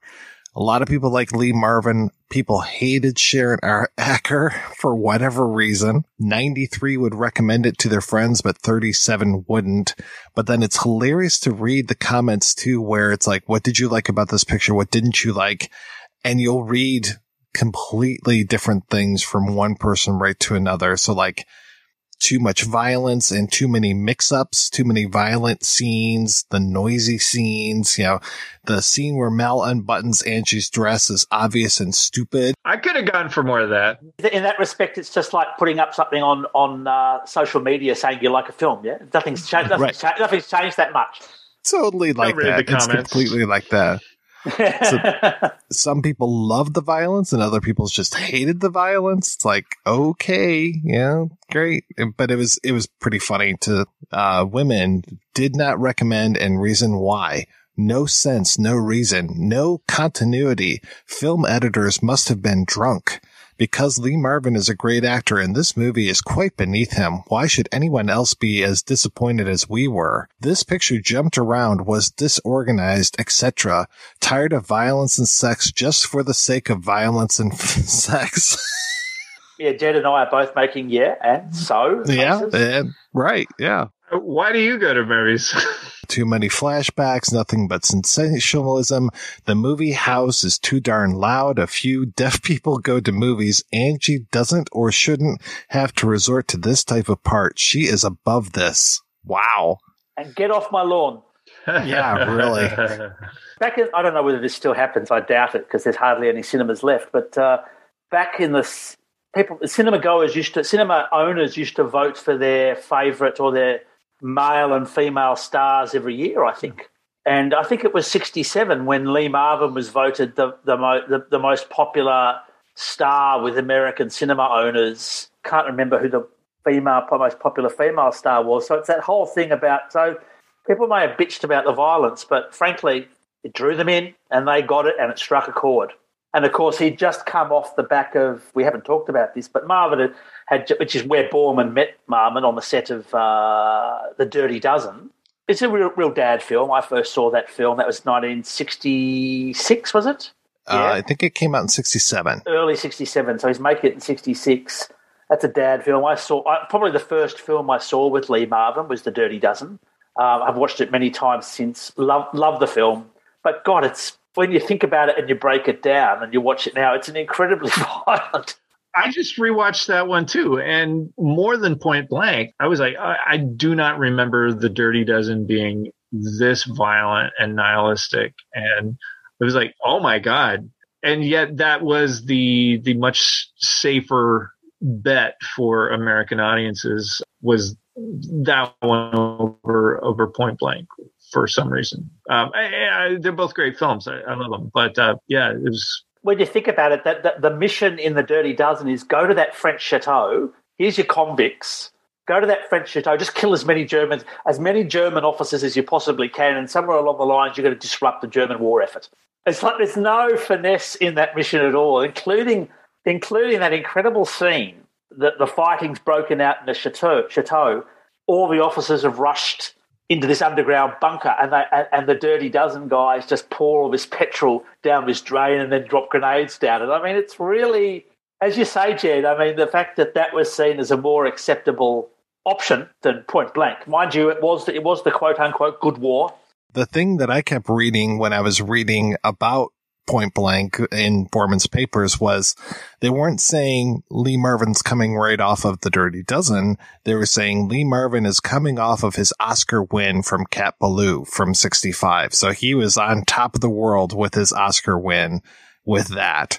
Did Ship of Fools, The Professionals, The Dirty Dozen, and The Dirty Dozen. That to me is the movie that Inglourious Basterds wanted to be and just was nowhere near. I mean, the putting this, the team together, the camaraderie scene. I mean, Donald Sutherland inspecting the troops. I mean, fucking Maggot, the uh, Telly Savalas role, Cassavetes. I mean, just everybody was somebody and they were all so good that weird slapstick sequence in the middle where they're doing the war game and they manage to beat the sort of properly the, the dirty dozen the convicts beat the properly trained paratroopers led by robert ryan which is a weird humorous interlude in what's otherwise an incredibly bleak violent film. So he does point blank and you've got to say there's some other good films he did but marvin's it's it's on the way down from from there from marvin because that's the highlight of his career, and he never really does another film that good, and, and then dies incredibly young. Not only does he have significant undis- undiagnosed post-traumatic shock syndrome, he's also um, a high-functioning alcoholic, and the, the booze kills him in his early 50s and robs this of brilliant actor. I love the story of Boorman not knowing exactly how he was going to shoot one of the Alcatraz sequences and that Lee Marvin realizes that his director is in trouble. So what's he do? He puts on an act that he's drunk. It's suddenly like, oh shit, now we gotta shut down production. And then once Boorman figures it out, Lee suddenly becomes sober again. I was like, oh, that is really nice. That little story about that, I was like, that's pretty awesome. That's producer as star right there. That's great. I would push back slightly on uh, on uh, Andrew's point about Point Blank being the the pinnacle, the sort of sharp pinnacle. I do think that there were a couple of really good movies and several pretty good movies afterward. But uh, I think the the one two of Marvin and and Boorman doing Point Blank and Hell in the Pacific that's a really great one-two combination there. Um, I'm, I'm not sure Boorman did better after those two. I mean, I've, I've, liked a lot of his films, but but those two are like right at the top of of uh, what I like about Boorman and, and and what he does. I like the idea of Hell on the Pacific, but I, I don't think it's a great film. I, I, like what Marvin was trying to do. I think it's a very cool idea. I don't think it's a particularly good film and I, I mean, I didn't say that Marvin didn't make any other good films, but I mean, you've got Monte Walsh, I suppose, Pocket Money in 1972. I should say Prime Cut 1972. That's yeah, yeah, big big thumbs up to Prime Cut. He was in the Iceman Cometh in 1973, but really it is come on, it is sort of downhill. Emperor of the North is great. Yeah, I love Emperor of the North. I love the big red one. I think he mm-hmm. was fantastic in that. I haven't seen certain things like Death Hunt or Dog Day, though I've owned them on VHS and now DVD for years. Dog Day is not great. Death Hunt I have not seen. But yeah, I, I do think there are some some notables. I think Monte Walsh, Prime Cut, Emperor of the North. I have not seen Iceman Cometh, but that might might be pretty good. Spike's Gang is is not great, but it's it's got some some valuable stuff in it. Paint Your Wagon? Let's not talk about Shout at the Devil in 1976. I do like him in Gorky Park, but again, he's so he's been so damaged by alcohol by that stage. I think I was reading somewhere that his co-star William Hurt really had to help him out on that film because he was basically so physically addled by alcohol at that stage. And I'm not I'm not having a go at Marvin because of that. We all have our we all have our demons, and he had his demons, and he dealt with his demons demons by drink every time uh, he needed a boost, I think William Hurt changed his accent. Anyway, I'm sure your, your listeners will chime in, but I, I think Point Blank is the is the is the pinnacle of his career. I would say it's not really a, a real precipitous drop. The same way it's not a real precipitous peak. You know, uh, ascension. Uh, there were several good films on on both sides, but yeah, Point Blank is probably my favorite. So let's go ahead and take a break, and we'll be right back after these brief messages. Sick of those trivia podcasts that you don't even understand how to operate and they just have too many levers and buttons? There's got to be a better way. Now there is with Good Job Brain, an offbeat quiz show and trivia podcast that makes learning new things easy and fun. I just learned that artificial vanilla flavoring sometimes comes from the anal glands of a beaver, and now I can never shake that mental image. Thanks, Good Job Brain. Good Job Brain is available for the low price of just four easy payments of free. It's a podcast. Good Job Brain is part of Airwave Media and available on all podcast apps. Operators are standing by. Let me ask you a question. Are you getting enough? I bet you'd love more, right? Well, adamandeve.com wants to give you more with 10 free gifts. First, you'll get a sexy surprise for her. Second, a specially selected toy for him. And third, a little something we know you'll both enjoy. Plus, you'll get six full length adult movies on DVD. And number 10, free shipping on your entire order. So, what do you have to do to get your 10 free gifts? It's not hard. Just go to adamandeve.com and select any one item. It could be an adventurous new toy, sexy piece of lingerie, or anything you desire. Just enter offer code BOOTH at checkout, and you'll get all 10 free gifts. Go check out adamandeve.com today. Select one item and get 10 free gifts, including free shipping when you enter offer code BOOTH. That's B O O T H at adamandeve.com.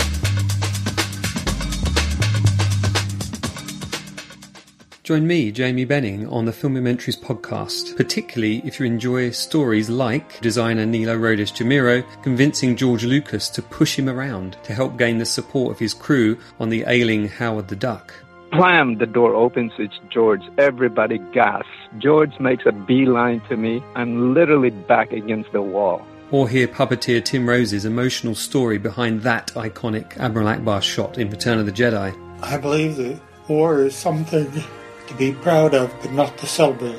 Or how Star Wars editor Paul Hirsch tackled cutting so many successful films. The thing that I learned from working with De Palma is that tension depends on a clock. You need to have the sense that time is running out. Maybe Oscar winning sound designer Mark Mangini's insightful chat about his work on Blade Runner 2049. Not a, not a single sound from the original Blade Runner in the new film, a great deal of inspiration. That's the Filmumentaries podcast with me, Jamie Benning.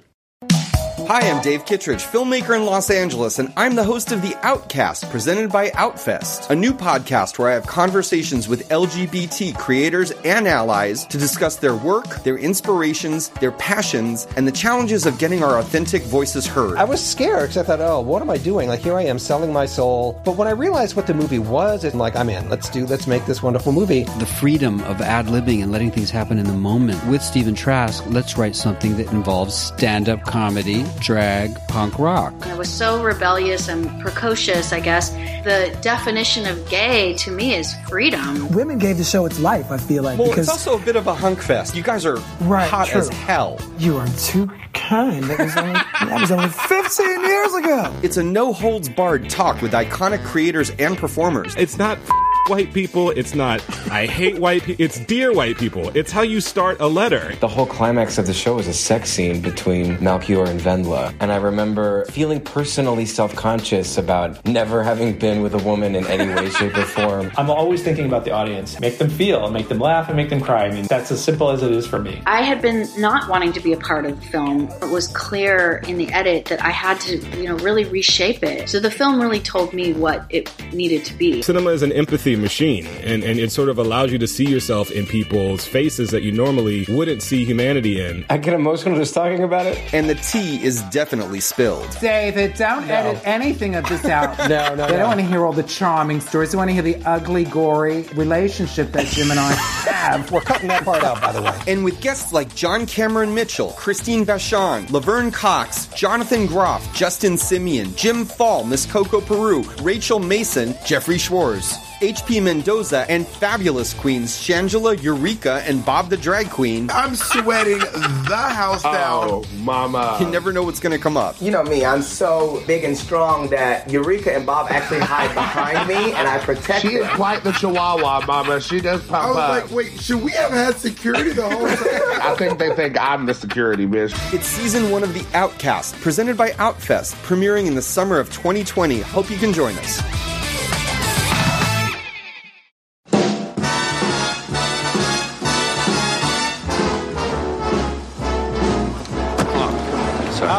Lucky can one guy be? I kissed her and she kissed me. Like the fella once said, ain't that a kick in the head? The room was completely black. I hugged her and she hugged back. Like the sailor said, quote, ain't that a hole in a boat? My head keeps I go to sleep and keep grinning. If this is just to be, my life is gonna be beautiful. I've sunshine enough to spread. It's just like the father said. Tell me quick, ain't love a kick? Hubba, hubba, hubba.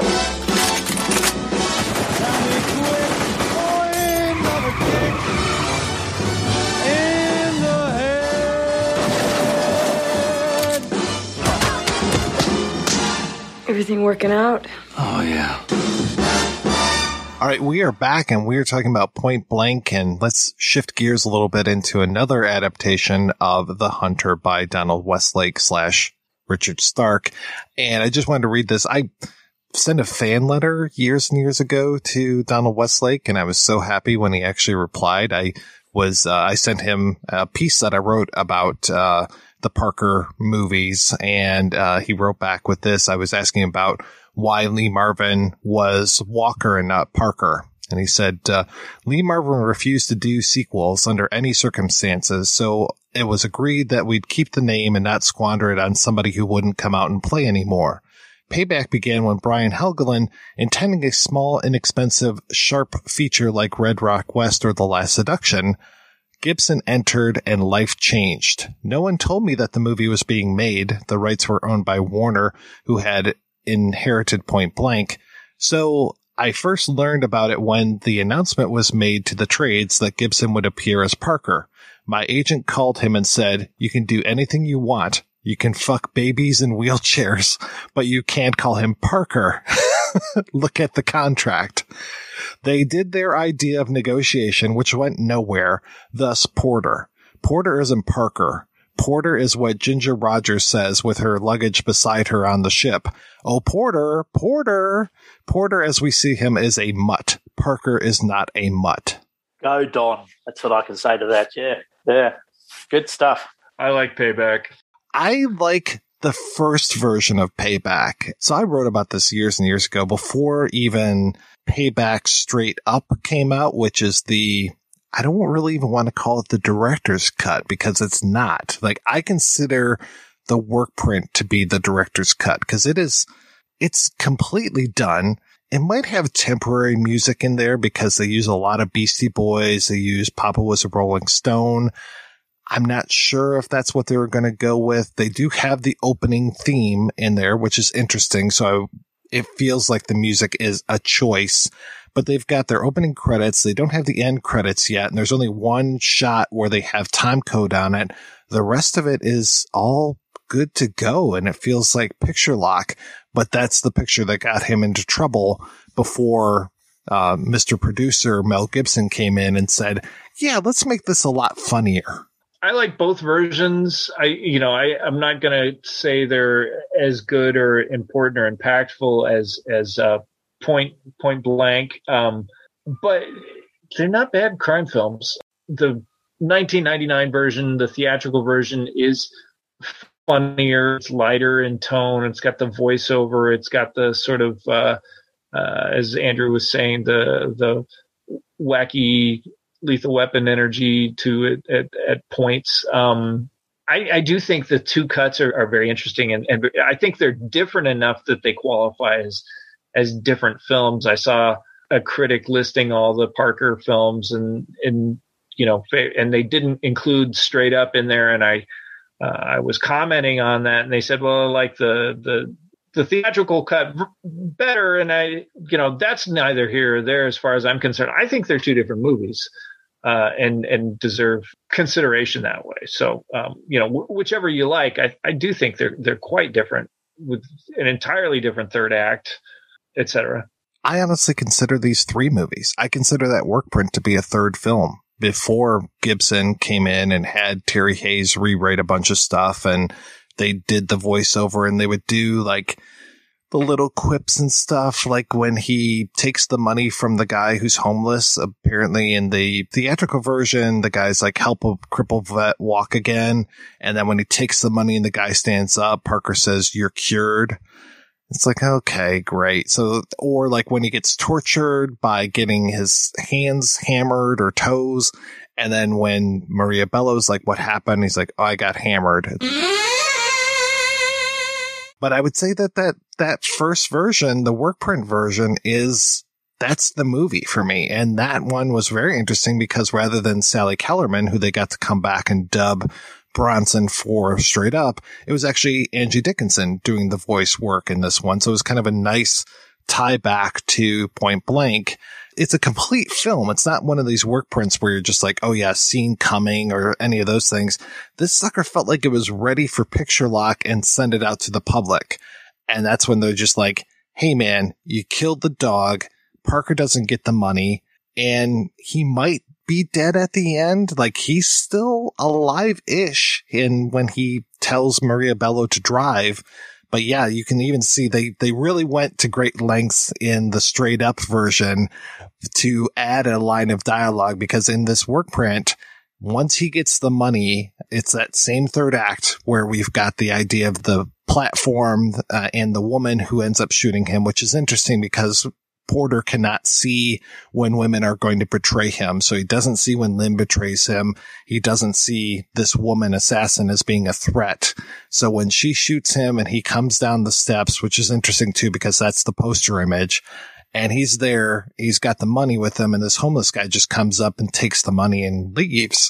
And then in the straight up version, they take great pains to add a uh, ADR line of grab the duffel bag and then you actually get an insert shot of two hands, uh, his hand allegedly and her hand allegedly patting the money inside of the car. And I'm like, Oh, okay. So that's how we're going to work our way around that. It's, it's, to me, all three of these films are a fascinating exercise in editing and how you can change tone through different lines, different ADR, different cuts of these things. I've watched both of these. I've watched the theatrical release and the director's cut a couple of times. There you go. That's a good 12 hours of my life I'll never get back. I think, yeah, I think they're okay. I was really not hugely impressed with either of them, and I think there's various things that I, I mean, they're okay as crime films. It is interesting to sort of think back, as we said, as we've said a couple of times. I was surprised by how similar Payback is to the first Richard Stark book. That did surprise that did surprise me going back and reading that. What kind of annoys me a little bit about Payback, especially compared to Point Blank, they're both incredibly violent films, but I just think there's a real so much of the violence in Payback just feels uh, gratuitous and has no great point to the story, and uh, it sort of gets a bit much at times. Whereas, as I, as we've said, I mean, I find that with with with Point Blank is actually a great film not just that has violence in it, but it is a, a terrific film about violence and masculinity, and, and it's almost Boorman is almost deconstructing that, and I wanted to get that into this podcast for the last hour and a half. He's almost deconstructing that whole notion of violence and masculinity as much as he's also sort of celebrating it. Whereas I think in Payback Straight Up, it's just a celebration of it, and especially especially with Gibson's cut, which is has this real tonal discord between this, these points of intense violence and then this oddball Martin Riggs type humor, which just kind of makes doesn't sort of the, the two don't sit very well for me. And I suppose it's time for me to also out myself as not a huge fan of the Lethal Weapon films either. So I mean that. Can, can you see it in my DNA right here? It's it's like it's deep in my DNA that that that slapstick and and horrific nihilistic violence is yeah. You're more slapstick though. Am I? Okay. I mean, yeah, you're, you're so. the one looking so. at me. so, but no, I just so they're, they're, they're okay films, but I don't I don't think either of either of them are are great. Yeah, it is interesting how close they are to the Hunter, especially the Helgeland version and that work print. The stuff that they add to me is the stuff that doesn't work the most. So the idea of the Chows using the Chinese gang, and it doesn't necessarily make sense to it me. It doesn't that, work. It doesn't work. Well, it doesn't make sense to me that Lucy Liu then is a dominatrix and that she's going out with Mal, even though he was the one that robbed the Chows. It's just like this is weird. A lot of racist stuff about Asian people in here. Yep. The addition of the two cop characters, which I thought was slightly interesting. I always love to watch Bill Duke in anything. But again, it's just like, okay, we didn't really need them. I kind of like that Parker, you know, we mentioned how the only time we see cops is when Mal's body is down on the, the ground. I'm trying to think if we see, we've got cops at the very end of the hunter. Uh, when they finally come in, because I went back looking for them in the hunter, and they're in the hunter. They're in. They're introduced in the same way. Bill Duke and uh, is it John Glover? Who's who's the other? No, who's the I can't remember the name of the other one, but they're in the uh, the card they're, scene. They're in Jack Stegman's. Conley, Jack Conley. Yeah, they're in Stegman's uh, uh, gambling. You know, in the back of the the place, and uh, the cops are there in the hunter.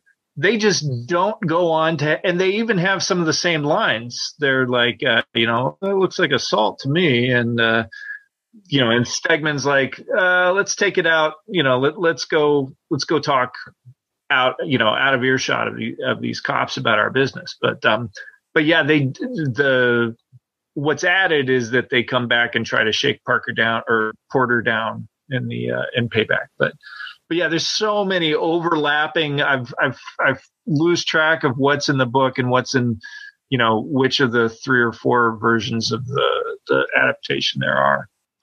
I was very happy to see uh, John Glover um, working with William William Devane. I love Devane. I thought he was pretty good in, in the film.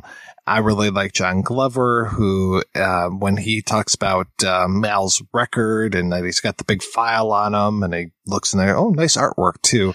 Just something about him I really enjoy. And then the other guy, the other bodyguard of Devane, and I can't remember the actor's name, but I mostly know him as, I think he was like Gil Grissom's boss in CSI. It, I really like him in, in Payback as well so there's great actors, there's great character actors all throughout this, but yeah, and it just, it doesn't necessarily work for me. And I like Greg Henry. I think that he's really good playing a psychotic. Um, but he almost seems too vicious at times. And it's like, okay. I mean, he does give me one of my favorite lines though, when Stegman's like, You know what, Val? This one's on me, okay? You see me reaching for my fucking wallet? He's a highlight of this film is uh, David Paymer as Stegman you know, the low life sort of, and which who and Stegman, as we said, is in the is in the original Parker book, and is in the is in the is in the original Parker book, and is in he's plays the used car salesman. Paymer is a real highlight for me in this film. Just skeezy, sort of low life gangster. To your point, Andrew, I do think that it's closer to the book, both in the actual storyline, but also in I, am not going to say it's closer in tone because because Point Blank hits harder the way that that uh, that the hunter hits harder tonally than than payback does but I, payback is a pulp it, it, just kind of a pulp pulp film and and the hunter kind of a pulp novel you know uh, that the uh that Boorman took and and marvin took and did you said you know like you said added another dimension to it a very personal dimension for uh for both of them that uh, you know it's not just a difference in style, but uh, yeah, the the impact of it is different, and I do think that makes it special in a way that that Payback is not. But I like Pulp Fiction, Pulp Fiction, and, and I think it's it's not a bad not a bad pulp film. I have a question for you, Andrew. Is it true that the tagline for Payback was laughed out of Australia? It's time to root for the bad guy. I have no idea, Mike. I'm sorry. I always heard that that means it's time to fuck for the bad guy. Well, yeah, root root root does mean is an old colloquialism for fuck in Australia. It's not used a great deal anymore, but everyone knows it. So yeah, I don't know, quite possibly. We don't use it. We don't use Getting it. Back like to that, the Beastie Boys. Sure. Uh, it is interesting to speculate whether Boorman even read the Parker book that his the film he wrote, the film he directed was based on. I mean, you could imagine that he would probably, as you say, I mean, Westlake slash Richard Stark, who wrote the Parker series, was a I wouldn't call him a pulp author, but he was certainly uh, you know working in that period of, of, of sort of hard boiled paperback original fiction back in the days where a crime writer could do one book a year and basically make a living. You know, um, and you can and Boorman comes from a very different cultural milieu and place probably didn't have much time for those kind of books, I would imagine. Hence his his uh, disregard for the original script that uh, Point Blank was based on. There's some nice little flourishes in Payback, whichever version we're talking about. I do like the fact that Mel Gibson has to totally has to constantly correct people about how much money he wants. That kind of I, I thought that was kind of kind of quite cute, but uh, it, it's it, the, the sum of the parts do not do not add up to a great deal. And it's always, I think we should talk to a bit, a bit about Gibson, a, a very sort of um, brings brings out a lot of contradictory feelings because I think you know um, I, on one on the one hand I you know he was key in terms of the Australian New Wave was in some terrific you know Mad the Mad Max franchise Peter Weir's Gallipoli The Year of Living Dangerously in 1982 in some film some of my favourite Australian films I like aspects of how he's matured into this grizzled, bearded, old, hard-boiled actor who is in these sort of is in films like Get the Gringo and things like that. And Knuckles, was it Knuckles dragged across concrete? Uh, I think it was just called Dragged Across Concrete.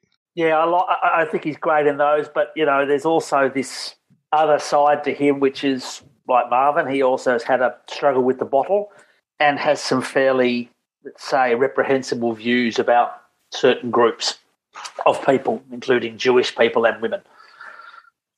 What's it to you, Sugar Tits? That's where Star as producer can be dangerous when he's like, no, this isn't going to protect my image. Like just making payback to be that lighter film. And I will admit, like the, the, the teaser trailer, which you can go back on YouTube and watch the teaser trailer and even the theatrically released trailer. The teaser trailer is a lot of punchlines. It's a lot of hubba hubba hubba kind of stuff, but you're getting a lot of things that aren't going to be in that final movie. And then you watch even the release trailer and you get still more stuff that isn't in the movie. The shot of the woman assassin shooting at Parker or Porter is in almost every single trailer, and she's not there in the version that came out. You know, there's there's no Kris Kristofferson in that trailer because he was added whole cloth.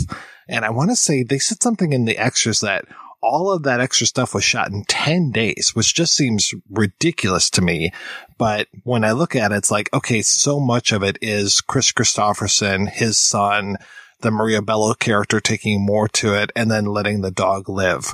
So it's just really strange that Gibson was so protective of his, in, of his image. I mean, he read the script. The script is very hard boiled and then when he sees the final thing, he's like, yeah, no, I, I can't be that person. It's like, really? But then the other thing is that he gets to add a torture scene. And I think Mel Gibson loves to be tortured in movies. He loved being tortured as William Wallace. He loved to be tortured in this. He was tortured as Riggs. And then he makes the ultimate torture porn film movie, which is Passion of the Christ. He loves torture. I love torture. Torture, torture, it pleasures me. I mean, he was, frankly, uh, I love one of the first things I responded to in the crime genre was specifically it was like hard boiled detective novels. I loved the trope of the detective or the hero getting just the piss beat out of him. You know, usually in the, the third act. I loved it in Die Hard. I loved it in um, uh, Blade Runner. I loved it. You know, like uh, all these things that I responded to so much in, and I think, I think Gibson and I probably are not saying we share views, but I'm saying, uh, there's, there's probably some makeup there. I think you're absolutely right. He loves to be tortured. He loves torture in the movies and I love torture in the movies. I want my heroes to go through some shit I, what I don't want necessarily is for them to be able to come back for another movie. I want them to be spent, uh, absolutely tortured out, and not be able to uh, come back for past the end credits. I mean, there is that trope. You know, there is Toshiro Mifune being beaten up to hell in Yojimbo, and obviously, it's not just a fistful of dollars where Clint gets his ass handed to him. There is that whole thing of let's beat up the main character and then he has to come back from it. I mean, that's, you know, the first few Steven Seagal films. It's yep. like, okay, cool. That's great. You know, Chow Yun Fat getting his fingers shot off and he has to practice and come back in, um, full contact. Yeah. Yeah. It's, it's a great trope, but yeah, it's just yep. funny how much Gibson seems to revel in being tortured. I mean, frankly, give me Gibson getting tortured over Vin Diesel or The Rock never getting toward you know like no one ever gets the best of them in anything. Uh, yeah, I, they don't even get a splinter. No, I want my guys beat the fuck up and then be able to stand up again barely and finish a job or or you know get some kind of like it's the coming back from that that is really important to me on some level and and I think clearly Gibson feels the same way. But you don't want you don't want your character to be tortured to within the life, then stand up and say, "Hey, surfs up, punk." I don't. Well, I don't know. Yeah, no. It's just, so that's that's that. Uh, John McClane did yeah, it. You want John to, McClane did it. You want a tonal with the whole tone of those uh, Die Hard films. That you want a coherent tone, which is what I what I dislike about Payback. Is it's no there's no coherence to it growing up, I I liked the the Lethal Weapon sequels. I really don't any longer. But that first one, I still stand by. I love it. Uh, it's it's part of my DNA, as I was saying. That you know, um, I do think they changed. No, once Joe Pesci gets introduced, I check the fuck out. So I'll bring this back to Point Blank. Then reading that that Dwayne Epstein bio of uh, of Lee Marvin, when he in an interview said I think it was talking about M Squad, and, and he said, There's not enough violence on TV. It got a big headline, but I think he, he was serious in it, and, and he was very, uh, very serious about the, you know, he said, Every time I'm doing violence, I want to make it the most, I want you to recoil from it because I've seen violence and it, and it's awful and it's i think that's what he's talking about is is this consequenceless violence. Like people talk about how much violence is on tv since tv was invented but you know he's saying but but it's not violence. There's no consequences to it. There's no um you don't you don't feel it uh the, the way i'm trying to make you feel it. And so i don't think there's enough violence on tv So a couple other things I want to point out real quick since we're talking about Parker so much here is that and this isn't an advertisement, but right now, if you go out to Audible, I think every single Parker book is available. It's one of those like when you have a membership, they offer certain things as like bonuses. So you can get certain podcasts or like classic stories, especially things that are in the public domain. But for whatever reason, right now, all of the Audible versions of Parker, and I want to say they have over 20 uh, adaptations of his stuff for Audible you can get them all right now and just throw them all in your library. So I just listened to The Hunter again recently and the guy who does the voice is really good and he does everybody's voices and stuff. I have to say he did a great job and his Parker voice is pretty cool. It's not Mel Gibson. It's not Mel Gibson. No, Okay, there's no Australian accent to this Parker. And the other thing is, I don't know if you guys ever had a chance to read um, Darwyn Cooke, who unfortunately passed away way too young, but his comic adaptations of some of the Richard Stark books, and I think there were four adaptations, but some of them too have few, too few. yeah, so he did the hunter, the outfit, the score, and Slayground, but then with like the outfit, I think it's got part of the man with the getaway face in there. So I haven't read through everything, but I was reading the hunter. So good, and I love his art style. Man with the getaway face was just like a little slip. There was like a little promo to bridge the gap between Hunter and the outfit. So it wasn't the whole novel, but there was a little excerpt uh, that was given away free, I believe. So I've got it around here somewhere. Oh, maybe like a free comic book day type of thing. Right, exactly.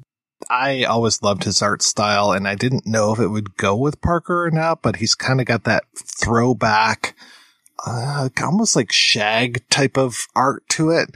And it's great because Parker a lot of times is just all the stuff that's going on in Parker's mind. So you're just seeing all of these frames with no dialogue and it's just seeing, especially like the buildup of Parker as he gets back on his feet at the beginning with the whole idea of him getting the uh, license and then the checkbook and the way that he uh, doesn't give the waitress enough of a tip and stuff and, and she's kind of throwing herself at him. I just like all of these interactions are without any sort of dialogue at all. It's because those comics catch his art really catch that aesthetic of late 1960s of, of 1960s America. You know, the used car star stands, the diners, the the way they dress, Las Vegas. You know, the the hoods. You know, I think that's why it works, even though there's minimal dialogue in in those um in those cart in in that in those graphic novels. So I shouldn't call them cartoons. Those graphic novels. Well, minimum dialogue and also, at least in what I read, minimal color. It was just two colors, which was fantastic. I was like, wow, you can do all that with just, well, and I was counting white as a color. So just the blue and the white. And as for the Parker books, well, I, I think they work. I mean, I'm not people. uh, You know, there's for people who aren't familiar with the Parker books. There's basically how many did he do? The first tranche of Parker books, he did a certain seven books, and they're very hard. They're very hard boiled. And then I, and then he did the the second, and then he sort of got pissed off that Richard Richard Stark was a bigger name than Donald Westlake, so just went bugger that. I'm going to give these away, and then he came back to them later on and did another. I don't know, 10, 12, something like that. And the, the second tranche of the second wave of Parker books are good, but more more humor, more humorous, and uh, you know, I mean, and, and I think your comment, Jed, about how um, that Jason's Statham Parker film, I didn't think it was terrific, but I do think it captures the spirit of the second wave of those Parker books very well. The first group of those Parker books, they're so good though, because they're essentially basically all around the same fulcrum, which is there's a job, group of guys come together, group of guys, occasionally a woman, come together, do the job. There's complications. The heist always goes wrong, and then Parker has to basically sort his way out of the mess, or get the money back, or get revenge on someone who's dudded the heist or taken the heist money. And they're all essentially there, and it's you know it's that it's that joy of reading heist gone wrong sort of books that I think make those Parker books such great reading still. And they're not and they're not over determined. They're only about 150 pages, except for Butcher's Moon, the last of the first wave of those Parker books. They're, they're, they're short reads. You're not you're not being you're not having to read 400 pages. Yeah, I'm looking at you, Michael Connelly. Well, and he just pumped them out too. So the Hunter was 62.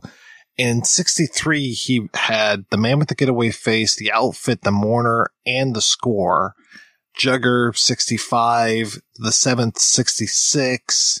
Uh, let's see, Rare Core, Coin Score 67, Green Eagle Score also 67. And then there's also Donald Westlake books inside of there as well, which was nuts. Oh, sorry. The handle was also in there as 66. And we should also say that this whole idea of your uh, your pseudonym getting more play than you, the author, I think that also it helped uh, lead to Richard being the first name of Richard Bachman, which was uh, Stephen King's alter ego for a while, and then I think that also kind of led into the dark half where you've got the other author gaining more attention than the than the primary person. That kind of schism between personalities. So when does Westlake start writing scripts? Uh, that's a good question because I know he definitely didn't. I mean, Jed, you mentioned the Grifters, and he um, a- adapted that one, which talk about a powerhouse. Uh, have you done Have you done to, that film on the show? We haven't. Oh. We definitely should. Yes, that's. I've been meaning to ask you that. Anyway, but he wrote he wrote a half. He wrote quite a few film scripts, with the, which is the Grifters is the one I know uh, really well. But I know that wasn't the only one he wrote. Did like the stepfather and all that. He wrote at least one episode of Super Train. What's Let's that? see. Oh, it's a. Uh, it was basically the Love Boat, but set on a train. I've only watched it because Timothy Carey was in one episode. Let's see. As far as produced screenplays, he did Cops and Robbers in '73, Hot Stuff in '79, The Stepfather in '87. Why Me uh, in 1990, The Grifters in 1990, and Ripley Underground in 2005. Yeah, I'm, I'm familiar with The Stepfather and the Ripley film, of course, the Grifters film is just a that that's that's one of those films that gets an annual watch from me. You know, always a terrific film. I remember when I was doing my research that there were a lot of other adaptations of his work that never came to be. Plus, he adapted his own work. Uh, so I think he adapted a version of the score, and I want to say that there's a f- script for Green Eagle score that was kind of bouncing around out there for a while. I can't remember where I ended up stopping reading the Parker books because I never read all of them, but I want to say it was somewhere around either Rare Coin Score or Green Eagle Score. I mean, so there's I know that there's there's an official Donald Westlake website, but um, it has no archive that I'm aware of. So there's no, to my knowledge, and I, I could be wrong. There's no central repository of papers, scripts, letters, so where is that material? Because that would be fascinating. Because Westlake's fingerprints really are over the over crime fiction and film in the 60s and 1970s and 80s. So there's a lot there's a lot going on. And of course, as you as you mentioned, it's not just the the Parker character that gets a that gets a film treatment. Uh, Grofield, the Grofield gets a um, treatment with the Hot Rock, I think, which is a great little. I'd call that more a caper film, but it's a terrific film. Now, this isn't official Westlake archive, which I agree there should be one if there isn't, but there's a great website called violentworldofparker.com, which, um, luckily, uh, Trent and I have known each other for years and years. He provided a lot of insight when I was originally writing about Parker stuff. I can't remember. I think he just wrote recently about Misa Sek. So, um, he's still writing. He's still doing stuff around that website. Obviously, we're not getting a whole lot of Parker these days, unfortunately. I was really hoping that that uh, Statham movie would lead to more Parker, but unfortunately that's not a thing. I was like, oh, cool. They finally can call him Parker for whatever reason, maybe negotiations with the estate. But I was like, all right, wh- where's the next one? You know, in this day and age of getting sequels no one's asked for, I'm not asking for that, hoping that they'll they'll do it down the road. So uh, keep it alive, keep the hope alive. I actually revisiting it for this podcast. I mean, I've seen it probably three times now, but I read the book and then watched it, and I was like, damn, they they really stayed really close to the book. There is a lot of stuff in it that there's what I come to Parker for. All those little weird underworld details and just him like that whole sequence with him in, in New Orleans where he just kind of busts into this small time gangster shit and disrupts it and gets what he needs gets out. And then like yeah that's what i'm here for. That's that's what i that's what i'd i'd rather get that than you know a fourth expendables film. Yeah, and a, gr- a great cast of bad guys too. I mean, yeah, I think headed up by Vic Mackey, by Vic Mackey, who's I can't remember what Vicky Mackey from The Shield. michael chiklis and wendell pierce and clifton collins jr and nick nolte. Because i'm also looking at david lynch films right now um, for Uh, an episode and i watched wild at heart and I watched Zardoz, and they're both so tied to the Wizard of Oz. I had to watch the Wizard of Oz again in the middle of those. Tonight, when I was watching Point Blank one last time, the scene, the first scene where they go to see Carter's office and everything's green, it's very much to me like the Emerald City. And when John Vernon goes in to see him, he goes to see the wizard and the wizard says i'm not going to grant your request. I'm going to send you out on a quest instead. And then the second time we get into that space it's lee marvin busting in and ripping the man out from behind the curtain and dragging him out of the place by his ear. And i was like oh shit between this and zardoz like i don't know maybe john boorman's got a, a, a wizard of oz thing as well uh, it definitely seemed that way to me See, I spent the entire time you were saying that because you said you had people around earlier tonight. You having your in-laws around the dinner table, but the TV set being on the edge of the table, and you just watching point blank while they're all talking. pretty much We're going to go ahead and take another break and play a preview for next week's show.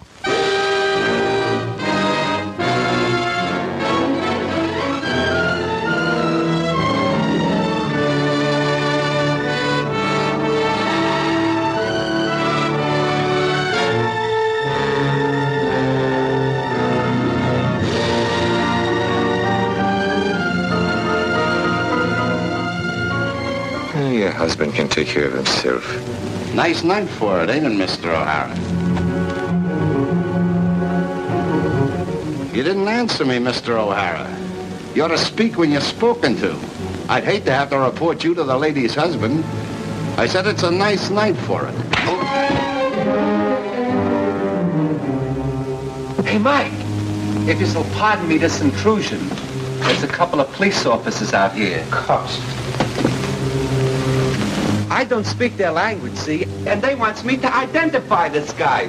What's the Spanish for drunken bum? Mrs. Bannister, can you think of any reason why your husband would want to hire a divorce detective other than to watch you? I object! As a matter of fact, you and Michael O'Hara have kissed each other, haven't you? To name one occasion, you were seen in the aquarium of this city kissing each other. Do you deny that? No No further questions.